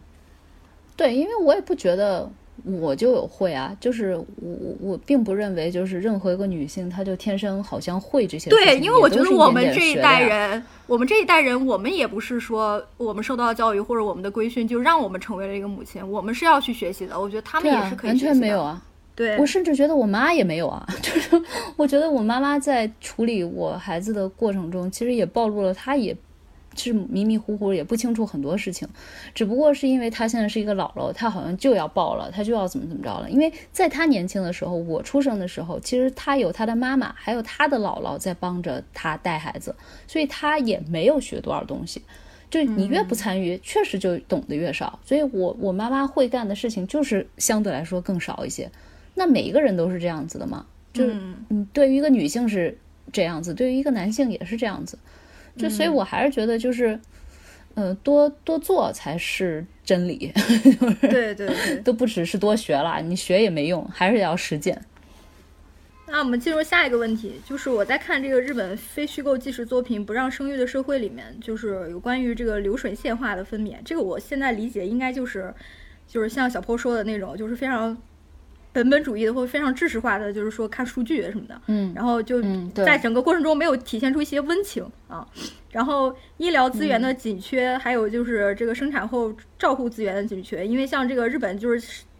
还是一个全民中产化的一个社会，就是他可能请那个育儿嫂或者月嫂，就是那个费用非常高昂，而且他们国家还没有什么，就是他们国家特别排斥移民，就比如像那个香港也很贵，就是他本国内嗯本本本本地区。里面不会有人去从事这种职业，但是他们可以会接受一些印尼啊或东南亚的那些移民去做这些职业，然后还有就是职场生育惩惩罚这样一系列的这个社会结构性的问题，这个对生育意愿的遏制。那那个小 PO 在这个过程中有没有感受到，就是我们社会依然缺少哪些资源和环节，就是对那个女性生育就整个流程不是很友好，或者哪些程序是应该改良的？我觉得前面可能通过我的。奇遇记 就就已经让你们了解了，就是可能医院的这种的情况吧。但你们要说产后照顾资源的话，职场生育惩罚这块，我确实到现在还没有怎么感觉到，因为我现在在休产假嘛，不是特别的明晰，能感觉出来说，哦，我回去以后会怎么样。我也不愿意现在去，就是呃，先去惶恐这件事情。但是我遇最近遇到的一个切实的问题啊，其实是生育津贴的问题。就是生育津贴，我本来以为，就你们知道生育津贴是什么吧？就是你生完孩子以后，你的单位应当照样给你发你的工资，对吧？嗯嗯嗯。但是我我本来以为，就是 我已经呃。跟就国家已经知道了我我生这个孩子了，那接下来国家就应当跟我的单位形成一个 deal，然后接下来呃他照样给我发工资。但是没有想到我生完孩子的第一个月，因为那个单位会发那个那个 payroll 嘛，就是会发你这这这个月的那个工资单嘛，然后我就看到上面赫然写了个零。我这才知道，对，就我这才知道什么叫生育津贴。其实并不是说单位继续给你发着你的工资，而是说你去催着单位的人去办，呃，你去催着单位的人给你去跟国家申请，告诉国家说，哦，你本来是挣每个月这么多钱的，然后国家再给你的医保卡里面打相同费用的这一笔钱。就而不是说你什么都不用干，就坐在那儿，就等着单位已经跟国家就是商量好了，然后接下来你每个月还能就是舒舒服服的收到这个你的工资。然后，哎，但但是是说这个时候是没有工资的吗？对你没有工资，就是相当于你只有申请了以后你才能拿到。但是打的还是医保卡，并不是你的工资卡。对，医保卡，工资卡无论如何是收不到钱的。我不知道一些国企或者事业单位会不会是这样，但是比如说私企肯定不是你到你的那个工资卡，至少北京我现在看起来不是这样子的。嗯，但我觉得这个就很很不合理啊，因为生育津贴它既然叫做津贴，它应该是额外的一笔钱啊，不应该说是你的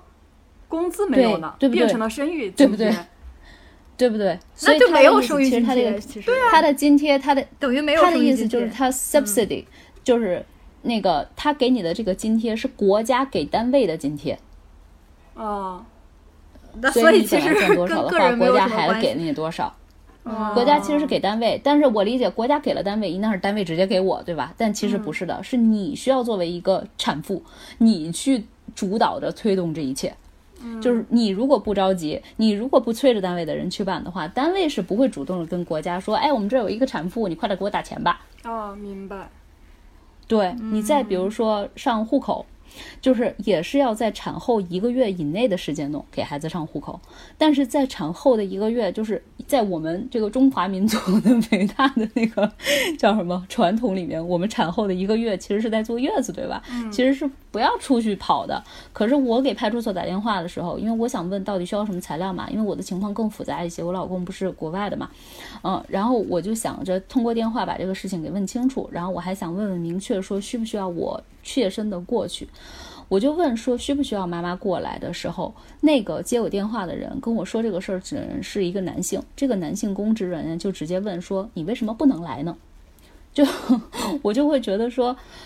你你们就是设定的这一个月要上户口这个事情，我相信可能会有你的这个原因啊。但是当你问出来这句话的时候，其实其实你也没有将心比心啊。就作为一个产妇来说的话，如果可以的话，当然是希望第一时间可以让人帮着代办把这个办好。当然最后其实也是带着办办好的。可是我就说这个制度其实还是有很多不那么的人性化的一些空间在那里，就包括比如说我老公，因为他是外国人嘛，那他。有很多我们遇到的手续就更加难办，所以刚才小天其实在说那个现在有一些灰色地带，国家不会那么追究你的父亲是谁的时候，我才在想，就也许有些单亲的这种的母亲，可能比我遇到的情况，比我一个结了婚的这个遇到的情况，可能还更简单一些。就比如比如说我孩子办出生证明的时候，因为要写孩子的名字嘛。我我我老公姓陈嘛，所以他我的孩子其实是要叫陈什么什么嘛。我要写孩子的名字的话，医院是需要父亲证明一下你的名字的。但是我老公能证明自己身份的是个护照，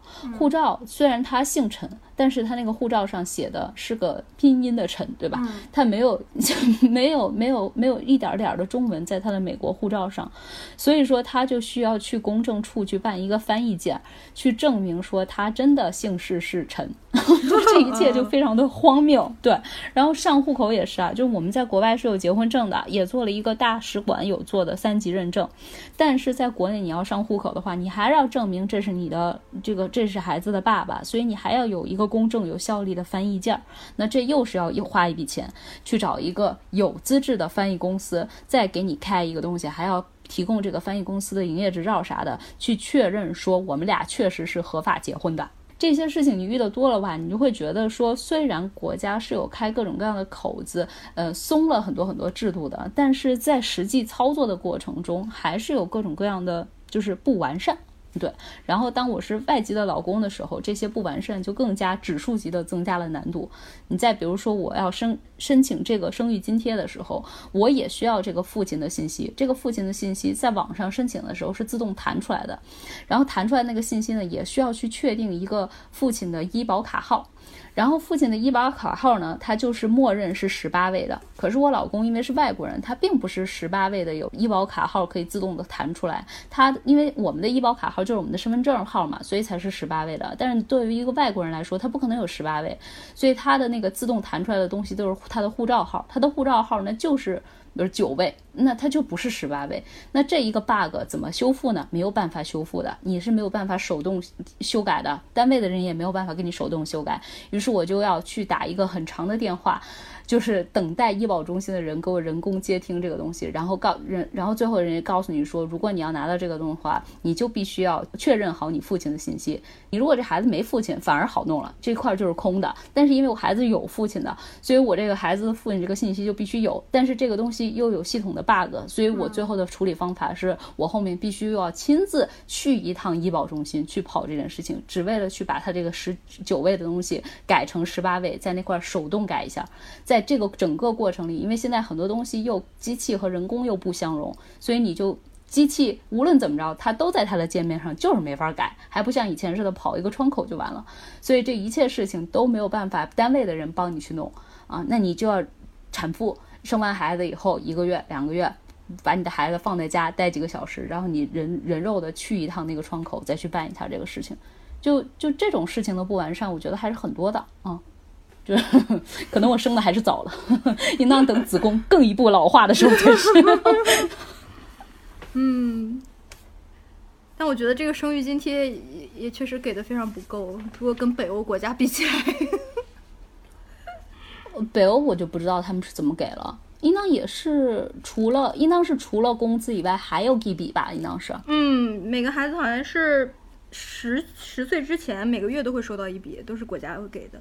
嗯。嗯，但是比如说，我看你就像之前我在美国嘛，其实美国给的孕产假就更少了，对吧？美国的产假只有两个礼拜。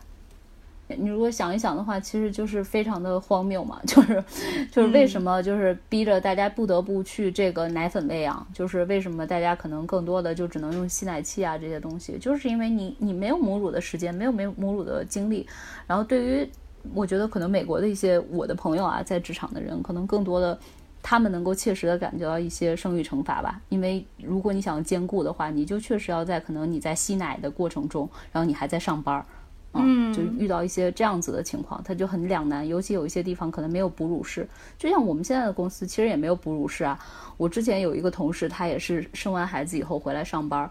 我他就在不得不在水房去这个吸奶啊。就是一吸就是可能吸半个小时，对，也没有一个专用的房间给他做这件事情。我之前看关于就是母乳喂养的一本书嘛，就写美国有一些就是女女女性嘛，她们可能就更没有这样子的地方了，她们可能跑到一个就是像那种公司的杂物室一样的地方去吸奶，但是在这个过程中，有可能有一些男性还会闯入这个杂物室。当你真的切身的成了那个妈妈的时候，你可能才会发现说，哦，原来。在你趟这趟水的过程中，你会发现这么多这么多的不健全。但是当你就是其实没有在场，没有在这个变成这个事件经历者的时候，你可能看一些事情的时候，你看一些这个什么各种各样的这个发布的这种的文件啊啥的，呃，你会觉得这一切好像都就挺好的，就是一切都在向好。对，当然可能一切确实在向好吧，但是就是你在一些细节上面，其实是希望可以能有更好的这种的优化吧。嗯，因为我我们国家好像也就半年的产假吧，是吧？事业单位好像是八个月产假，然后企业可能就没有一百一百五十多天，一百五十多天，那就大概半。我不知道事业单位为什么可以做到八个月，因为我去查北京的那个 那个叫什么呃信息，应当都是一百五十多天。如果你是难产的话，比如我可以再多十五天。对，然后我刚才说的那个假期并不是育儿假，就我老公的那个假，应当叫陪产假。嗯，然后育儿假确实是有，应当是一年五天吧，一直到孩子几岁，嗯为止，好像是五岁还是几岁，嗯，但是我现在也没申过这个假，也不知道这个假要申的时候会不会有什么难度。按理说，应当还有一个国家的福利是。你生完孩子以后，你回归岗位以后，应当是可以，是不是可以晚来早走，还是怎么着？就是因为你会有一个时间是叫做什么哺乳的那个时间，实际操作过程中，我不知道是不是呃容易操作，就是会不会什么你每天还要申请啊，怎么怎么着的？而且这个时间你要哺乳多长时间呢？其实也很难说，对吧？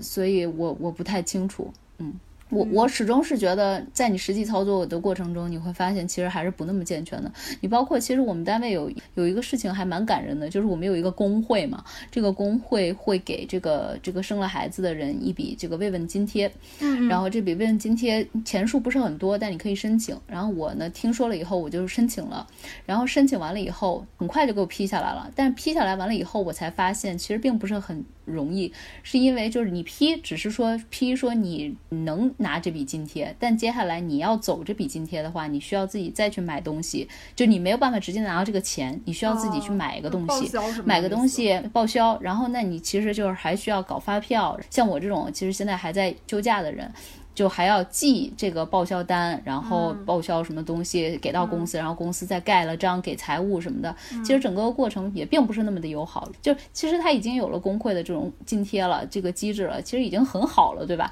但我就觉得你可以更进一步嘛，比如说我就把这张发票寄给你，接下来的这种跑财务啊什么乱七八糟的这个东西，能不能这个工会帮我就代办了啊？但是其实显然可能因为各种人人手的原因啊或者什么的原因，可能就只能就是囿于。现在的这样子的一个规程，所以我觉得可能真的只有设计这个制度的人自己当一次孕产妇，然后自己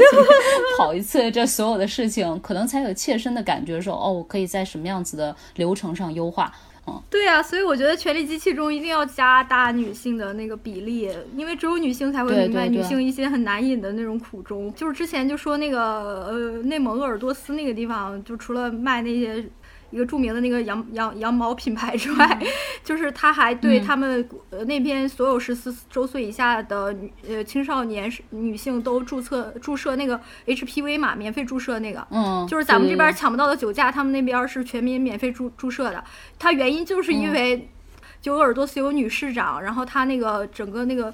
我们国家管医疗的那个那个那个机构的那个一把手也是一位女性，嗯，就是人物做了关于就是那个城市的一个深度报道，就是他开始觉得这也许就是一一则不起眼的新闻，但后来经过他调研，他发现这是一个就是整个不同阶级的女性很感人的 girls help girls 是吧？对，一个互助的故事，对对，嗯。那其实想问一下小朋友，就是当妈后这个心态和这个三观有没有一些变化？就。对母职是否有新的理解，然后是否会产生这个母职焦虑呢？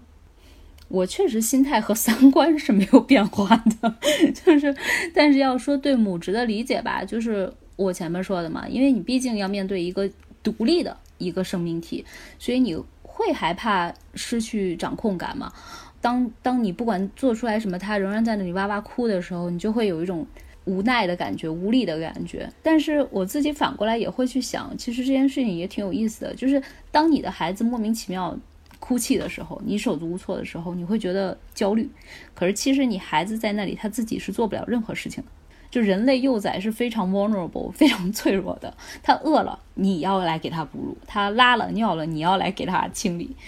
我最近孩子肠肠胀气嘛，那我做出来的一个决定叫做我要给他吃益生菌，于是他就吃益生菌了。那可能他的肠道就会发生变化了。那其实某种程度上说，你说你有多大的掌控力？你其实掌控力超级无敌大的。所以，所以这种就是你怕一切失去掌控，但你一下子其实有那么大的掌控权，这个之间是有一个挺微妙的一个矛盾感的。就偶尔我也会躺在床上去想一想这个事情，我就会觉得哦，还挺值得玩味的。嗯，就对母职的话，可能可能我现在就是在品这个 这个度吧。对，就是我觉得当代人对母职的强调就很有问题，因为很少有人强调父职。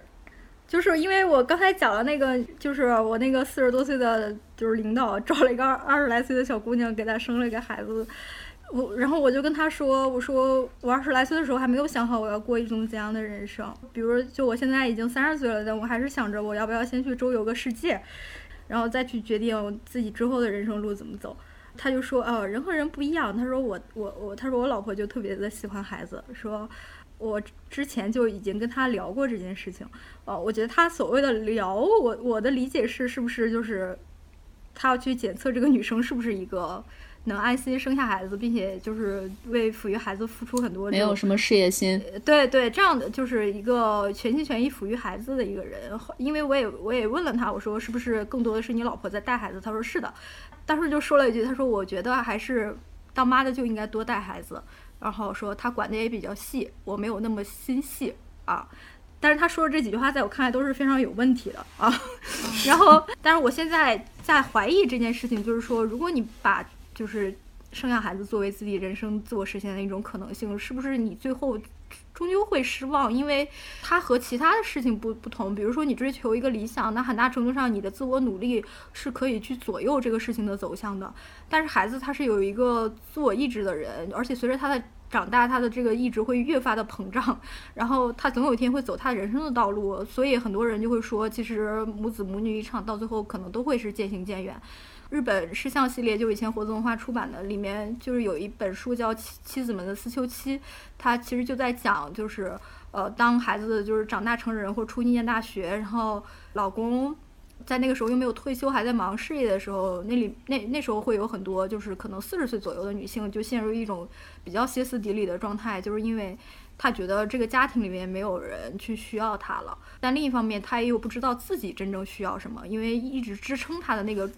就是内在的东西其实是缺位的。可能以前支撑他的是母职，他觉得自己是有价值的，但后来他发现这个母职对于一个已经成人的孩子来讲没有那么重要的时候，他就会找不到自己。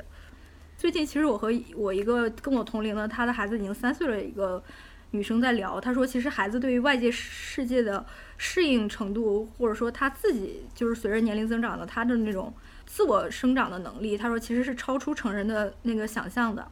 因为他最近换了一个城市生活，他觉得自己有可能有很多不适的状况，但会他会不会发现他的孩子其实适应的非常良好。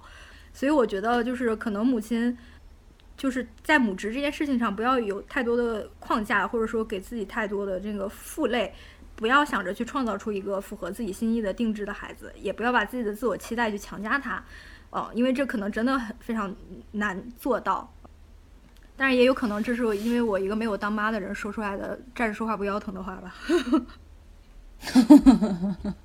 没有，其实我觉得你如果把这些孩子刚才你说的所有的话里面的孩子换成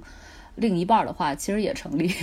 啊，是的，嗯。觉得好多人和人之间的关系可能都有这种东西在里面。嗯，其实我对母职的直观的认识是通过我的室友，因为她就是一个四岁孩子的母亲，就是跟非常多的家庭一样，她就是在生完孩子之后，就原来住在老家的公公婆婆就来北京帮他们带孩子，然后就导致这个家庭矛盾升级，从而走向离婚的。所以她现在跟我 生活在一起。哦，她是跟她公公婆婆家庭生矛盾升级，就是她公公婆婆跟她和她的丈夫住在一起嘛。嗯嗯，就之前嗯离婚之前啊，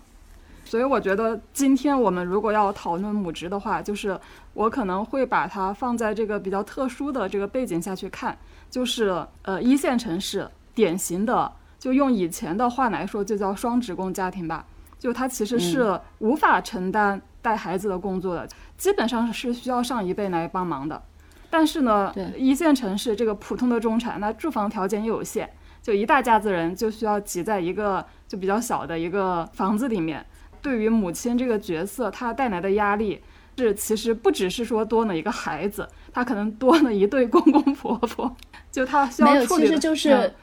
排列组合一般的就是关系，就是更加的难办。就其实就是你你知道以前我们学那个概率嘛，就可能就是 如果六个人的话，C 六二的这种的的难度。对他要处理跟婆婆、他家婆婆、他家公公，然后说不定她公公和婆婆之间的关系又又会影响到她，还有她的婆婆和她的丈夫，她的公公和她的丈夫。对，嗯。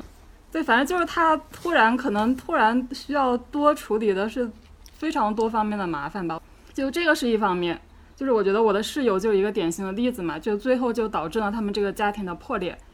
然后另外一方面就是 我我记得我们之前好像也讨论过这个话题，就是其实，在一线城市，就是能够提供给孩子的活动空间，字面意思上的那个活动空间是比较有限的。就我记得我小的时候，就出了家门就是田野，就是郊外，年龄比较小的孩子就跟着个人年龄比较大的孩子，就在那个郊外，在那个小河边，就是可以随意的玩耍，就父母都不需要太操心，最多就是嘱咐一下大孩子，说你要看好弟弟妹妹们。但是呢，我觉得在城市里面就可以提供给小孩子的活动空间，就似乎是更加逼仄的，就而且我觉得现代人的安全意识也更强。基本上，孩子要外出活动，就是一定得你父母去带着去看着的。而且，孩子可能外出活动的空间，一般要么就是小区里面嘛，或者说离家比较近的公园。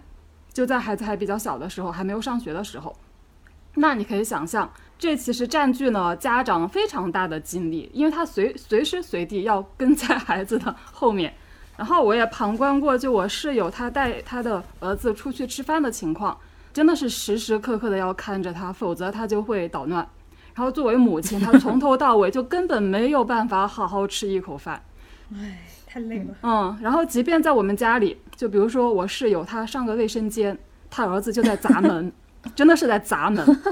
然后他去厨房做饭，他儿子在客厅里可能就做出一些危险的举动，比如他会爬到很高的桌子上什么的。嗯 嗯，呃，我现在就非常理解，就为什么说当了母亲就没有了自己，因为你确实是你没有时间和空间自己安安静静的自己一个人待着。嗯。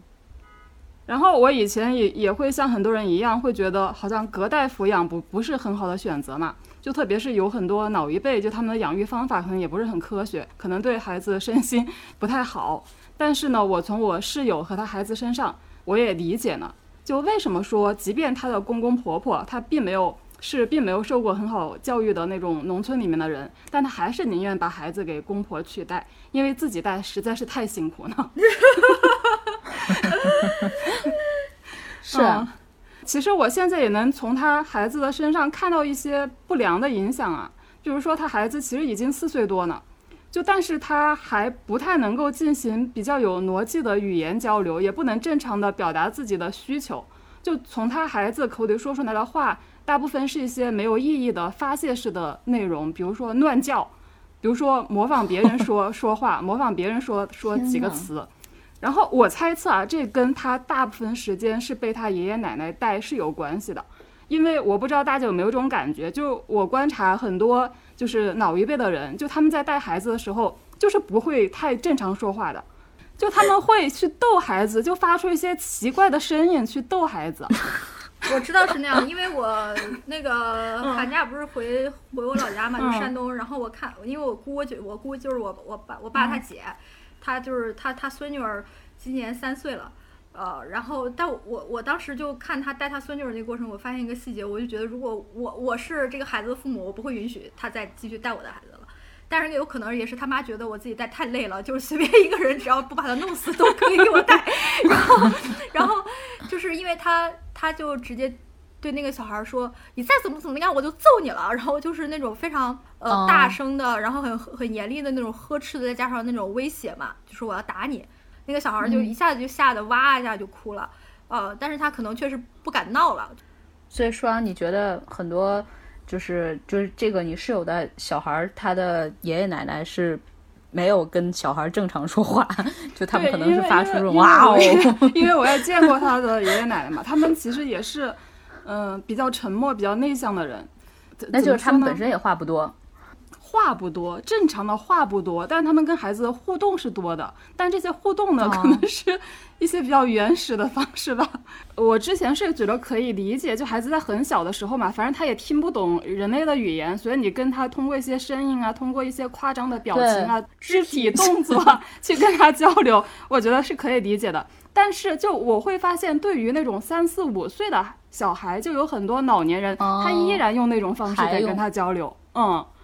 我我之前的观察是这样子的，所以我会觉得这其实是会压抑孩子的这种就语言表达的 能力的，以及他社会化的这个进程的啊。我好讨厌语言很匮乏的人。就是我观察我我室友的这个孩子，就是他虽然已经四岁了，已经快马上要上学的年纪了，但他还是很很难跟跟我们进行正常的沟通。但如果他很正常的沟通，一直在跟你说话，可能你也会觉得很烦。但但我觉得至少我能够明白他他想要他想要什么，嗯，我也听说好像孩子三到四岁的时候就是处在一个最熊孩子的阶段，就可能那个我我室友的孩子就正处在这个阶段吧，就反正他非常的非常的闹，就他有的时候是用闹的方式去争取你的注意力，嗯，那你室友在干嘛呢？他他确实是没有理他吗？他大部分时间肯定是在理他的，但他总有一些自己的事情要做，比如说他要上个洗手间，是吧？然后这个时候他的孩子就开始捶 门砸门。嗯，因为我在想，有可能是他在非常小的时候，可能他稍微一睁眼，别人就在抱他，或者在跟他怎么样，就是他好像也就可能孩子也没有在很小的时候养成一种自己跟自己独处的好习惯。我我我在想，有可能。他孩子唯一能够安静下来的时候，就是给他放一个动画片，那个什么消防车的那个动画片。就是他孩子进我们家第一件事情就是要把我们家沙发上的那些靠枕全都扔到地上。嗯，真的。就反正你会觉得，只要他来了，那我们这个整个客厅就成成为了他的儿童房。嗯。所以他现在不天天跟你们住在一起，他其实仍然是在跟他的爷爷奶奶。对对对，只是周末会，比如说来一天这种。我觉得吧，也非常的能够理解，就是为什么就很多，比如说一线城市的中产，他会选择让父母或者公婆来带孩子。我觉得在孩子的这个给你带来的麻烦前面，可能很多妈妈她已经放弃了说我要用完美的方式去养一个完美的孩子。都已经慢慢的屈从于这个现实，嗯。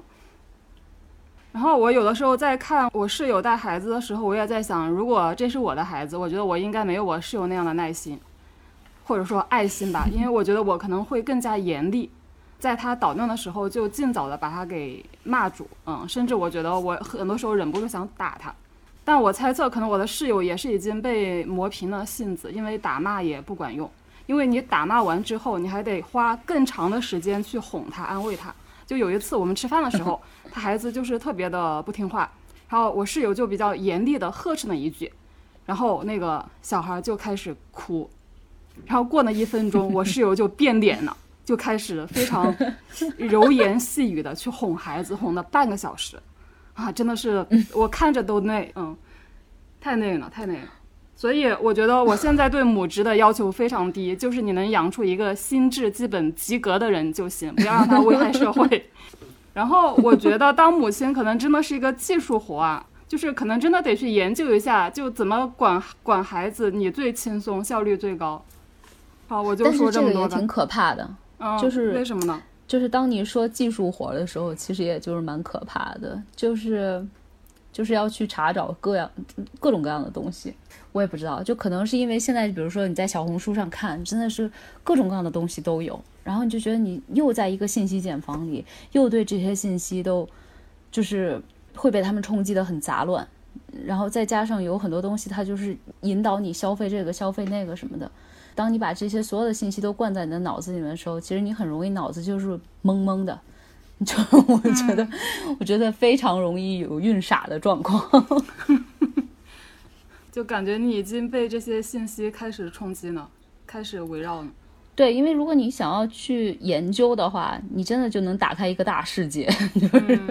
然后你在打开的过程中，小红书用它的信息茧房又会把你包裹起来，然后你真的是在里面。查呀查呀的时候，你就会觉得好窒息啊！尤其开始就是说什么坐月子的那一个月，其实是不要查东西的嘛。但是你在面对突发状况的时候，你就真的我是情不自禁就会在小红书上看啊看啊看的，嗯，真的就是忍不住。但是你在看的越多，其实你有的时候就会觉得越累。嗯，我觉得还是尽量能轻松一点，还是轻松一点，不要有那么那个，就是动不动就是说这一定是一个很难的技术活，嗯。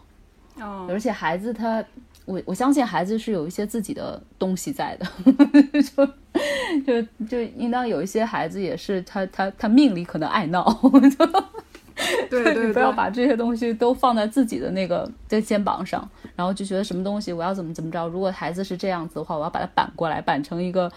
心智基本及格的人，就是也许，也许他现在天命，他四岁就还不及格，他可能五岁就及格了。不要那么那么害怕这件事情，那么惶恐这件事情，那么有压力。不是我，我解释一下，我刚可能是对我自己在说的。我刚才说的技术活是说从减轻自己那个压力的出发点去说的，就是说，比如说你可能学会了一个技巧，你可以轻松很多。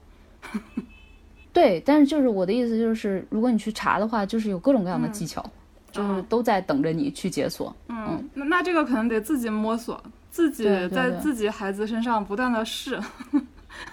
对，对，有时候我觉得就是因为包括我之前弟妹来看我，她就有说，她觉得养孩子很像玩一个游戏，养成类的游戏。嗯，她说你就是在不断的达成一成就，达成二成就，好像就是在不断的解锁这个东西。如果你有这个心态，可能会好一些。千万别觉得做了一个什么事情就完了，或者怎么样怎么样养着它，你就一定会把它给养成一个不及格的，就就就可以稍微心态健康一点点。就你玩一个游戏的时候，你也可以 enjoy 一点嘛，也可以享受一点嘛。嗯。反正这是我自己对于我自己的期待啊，对母职的期待。那我在读这个人类学著作，就是《母乳与与牛奶：近代中国母亲角色重塑》这本书的时候，就感觉到权力机器是非常惯于征用和收编女性的身体，来满足很多民族主义的目的的。然而，像计划生育啊，就是一个非常非常典型的例子啊，就说我们这个国家资资源不够了，然后分配。不了了，就是所以你就强迫你就只能生一个，是吧？比如说母乳喂养，就是从一种个体选择，就演变成一种公共卫生问题和社会义务。就现在很多就是哦，不用母乳喂的小孩儿，他会怎么怎么样，会怎么怎么样啊？就是那小 Po 在真正母乳喂养的过程中感受到的是什么？它是否是一种就是亟待破除的一种意识形态，就是对母乳的一种推崇？就我在生孩子之前就看了一本关于母乳喂养的书，叫什么来着？是不是就叫母乳喂养？我给忘了。然后我当时还在那个豆瓣和公号上面贴了一个书评，有兴趣的朋友可以去看一看。反正我当时就我觉得看完这本书以后，某种意义上来说破除了对母乳喂养。嗯，就是那种什么对孩子特别好的那种的神话，因为这本书基本上是带你追溯了一下，就是母乳亲喂这件事情好，它的这个概念是从什么时候开始的，以及中间经过了一个什么样子的流变。就看完了这本书以后，后面我就真的就是进到医院当了这个妈妈以后，开始在医院里面有接触的时候，我会发现稍微有点不一样。就是首先啊，就确实在医院里面，所有人都会想让你母乳喂养。就是在医生跟你说话的时候，你会发现有一些东西那本书里面是没有提到的。那本书里面说的更多的是说母乳喂养是一个神话，是因为就是比如说母乳喂养能够提高孩子的免疫力啊，什么母乳喂养能让孩子更聪明啊，这些东西可能其实并没有一个非常好的一个呃科学的实证去证明它真正的存在。呃，但是那本书里并没有说到，比如说孩子吸乳是可以加速就是妈妈的这种子宫修复和什么恶露啊，就那种排排恶露啊这种的情况的。所以我会感觉那本书可能更多的还是基于说对孩子怎么怎么样在说话，呃，没有说就是对母亲对产妇的自我康复，呃，母乳喂养会不会带来什么这个影响？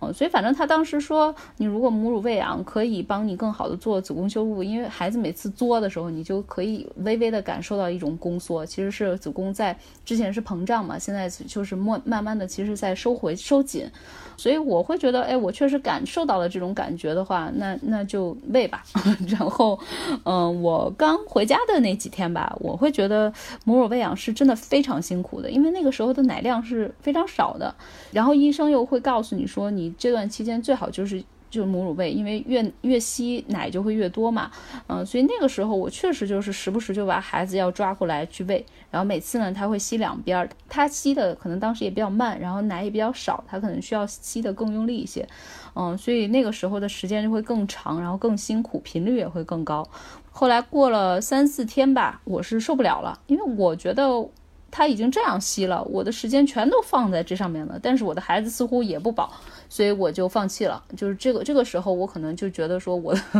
这个子宫什么的感觉，我已经已经它已经修复了一段时间了，我就可以有一部分的这个混合喂养了。所以那时候就开始加奶粉了，包括现在其实我也是混合喂的。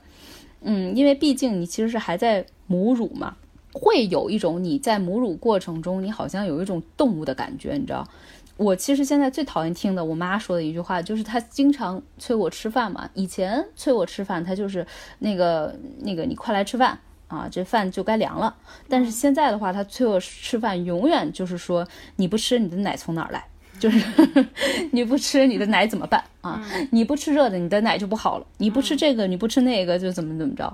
我最讨厌吃的就是那种炒的鸡蛋的那种东西嘛。然后有一天我在那个。带孩子的时候，就是正好我三姨来我们家了，然后他就说我给你做顿饭，他也带了材料嘛，带了韭菜，然后带了鸡蛋，然后他就去那个呃我们家厨房里面去做那个韭菜鸡蛋的饺子。然后他做完了以后，他就逼着我吃。他跟我说的是：“你听我的话，你吃完以后，我保证你的奶就哗哗的流，你必须要吃。”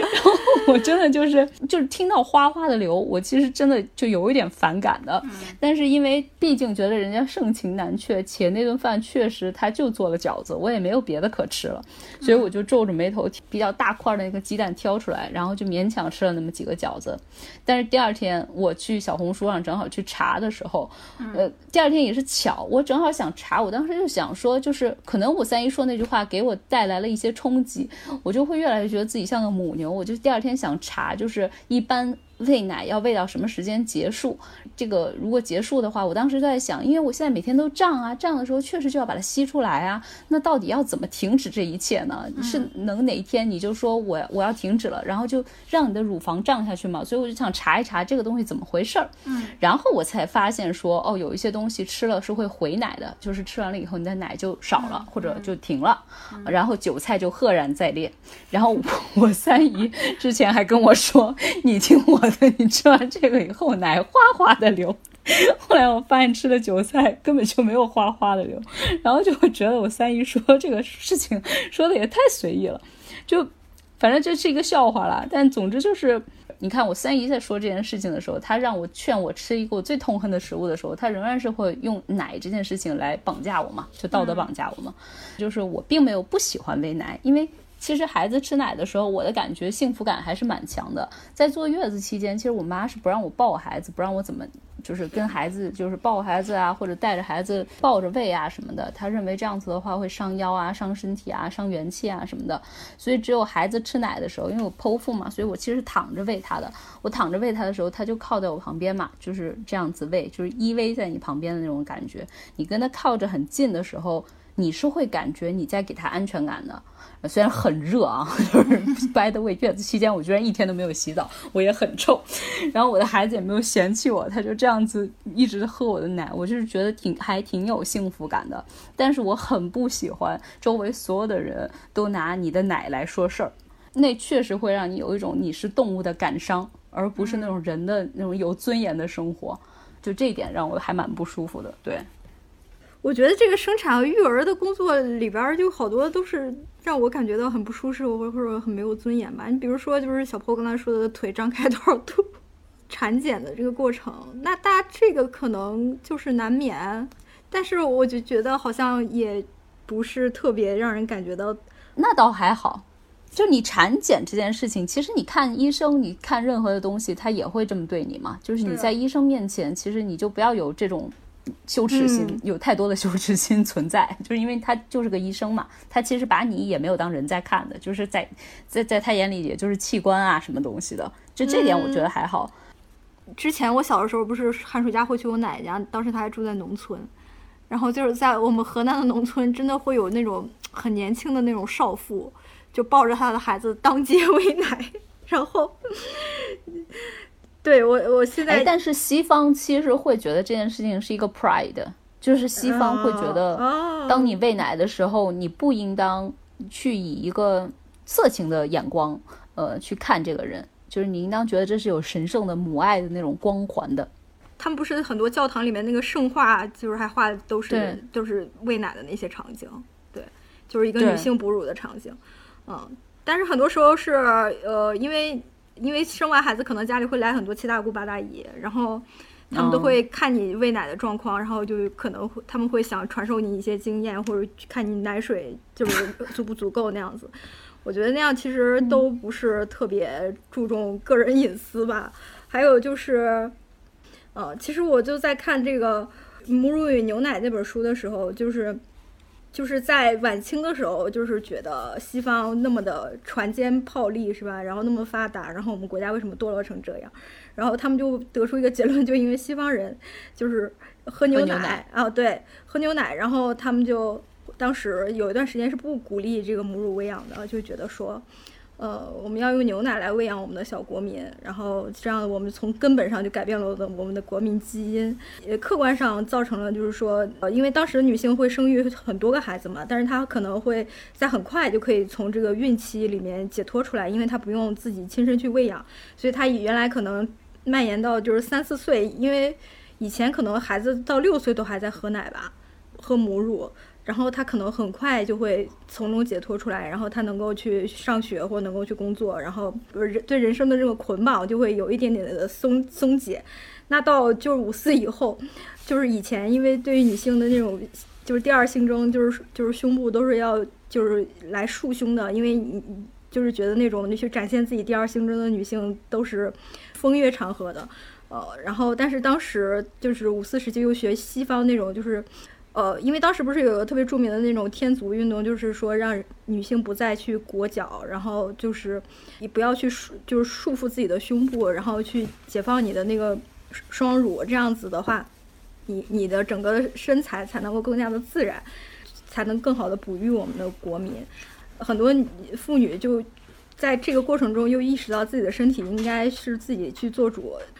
在整个就是去男人去书写的这个历史，或者是这样一些叙事中，他都会构构构建非常多的神话，然后去，但是他这个神话去束缚和压抑的都是女性的身体和女性的意识，然后但是女性解放运动就是永远是会在一些这么逼仄的这个线系和有有限的空间里面，从中攫取一点点空间，让自己往前行走一步，啊。就比如我最近看到一个非常好笑的事情，就是一个微博博主，他说他有有一次误买了一条男性内裤，然后但是他。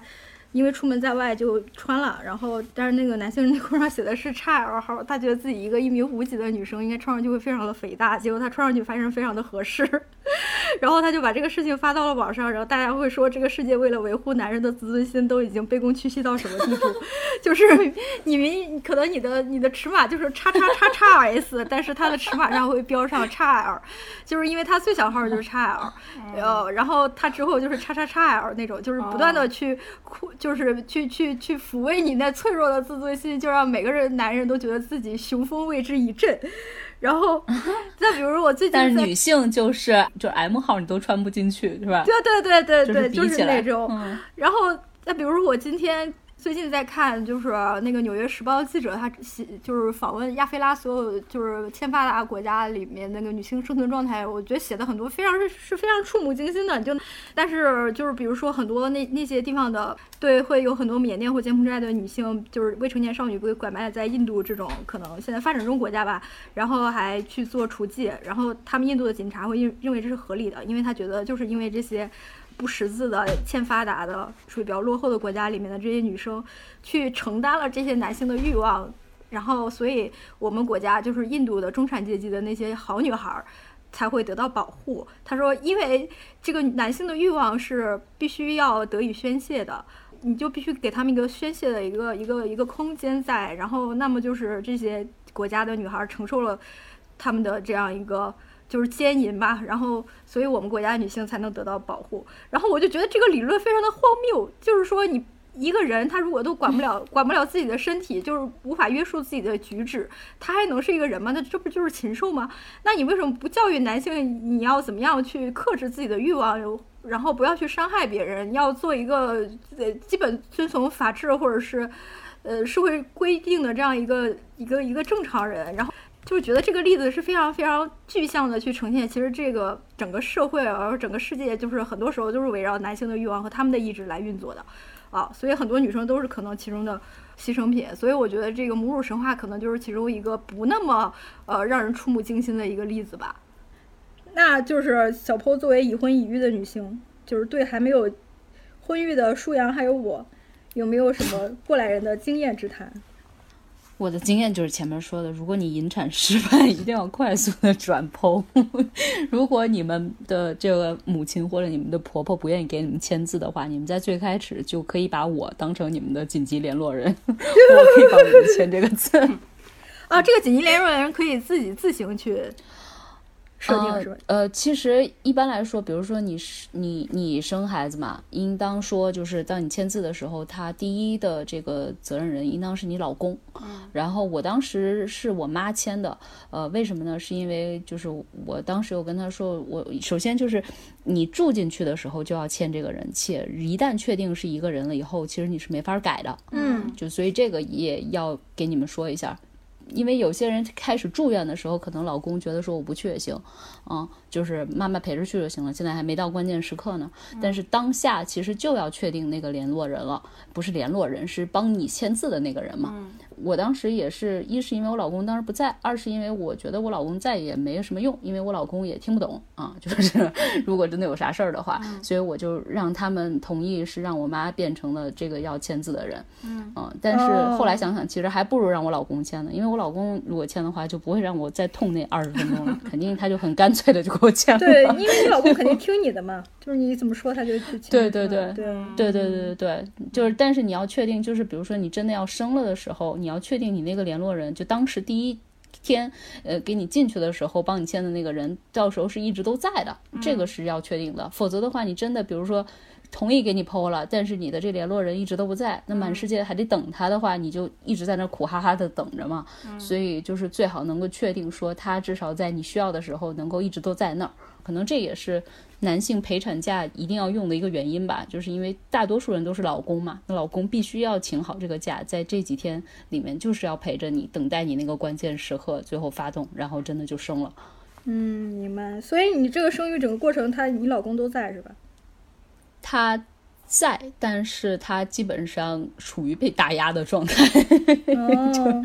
因为像我妈主要是这个主力嘛，而且我那个医院就是他的那个看探视时间是有限的，呃，且探视的过程中只能有一个人在，就比如说今天，嗯，上午是一个小时，下午两个小时，那如果说，呃，下午这两个小时最开始这个，比如说我妈进来了，那不能说我妈看一个小时以后出来，然后让我老公再进去，就只能是一个人。所以就只有我妈。那我当时生孩子的那天下午，就相当于是我妈进去了，所以我老公就没有第一时间看到我的孩子。嗯，然后第二天的时候呢，因为我刚刚那个生完，然后也比较虚弱，所以我妈妈当时有就是说说还是想她来。就是进来，然后来这个帮帮忙什么的，因为她当时还是说老公能帮什么忙，她什么东西都帮不了，所以相当于对我老公也不太公平。就是他看到孩子的时候，应当已经是这个孩子出生第两天半或者三天的时间了。嗯，感谢我的高度近视，我到时候就可以直接到日到日子我就继续就是等开我等着我的肚皮被拉开就行了。其实那个还是蛮蛮开心的，我现在想一想，对，因为知道自己不用受罪了，可能。哦，而且蛮有意思的是，就是我上那个麻醉的那个床的时候，其实是那个还穿着上衣嘛。嗯。因为我当时看的很多那个美剧里面，不都是或者中国的这种连续剧，就是要生孩子的时候，都是上身穿这个衣服，然后下身那个拿一块绿布给遮上，然后在那啊啊啊，就是呼气什么的，然后就生出来了。我上那个麻醉师的那个台子的时候，当时他就是给我 check 完了基本信息以后，他就说：“你把你衣服脱掉。”我其实下半身已经都是光的了嘛，然后我还说：“不会，你是说让我把上衣脱掉吗？”然后那个麻醉师，which 是一个男的哈，他就是非常 轻轻的一笑说：“你身上还有其他衣服吗？” 我勒个去！就是虽然它其实是在主要你下面在做这个手术，但是其实你上面也是要光的嘛，所以我相当于就是赤裸裸的就在那个冰冷的手术台上。对，嗯，好，这期播客我们就先聊到这儿。听友们如果还不过瘾，可以在评论区留下你的问题，或者关注我们的微信号“不爱学习 Pod”，加入我们的听友群，更多的讨论在我们的活跃的听友群里。那拜拜，拜拜。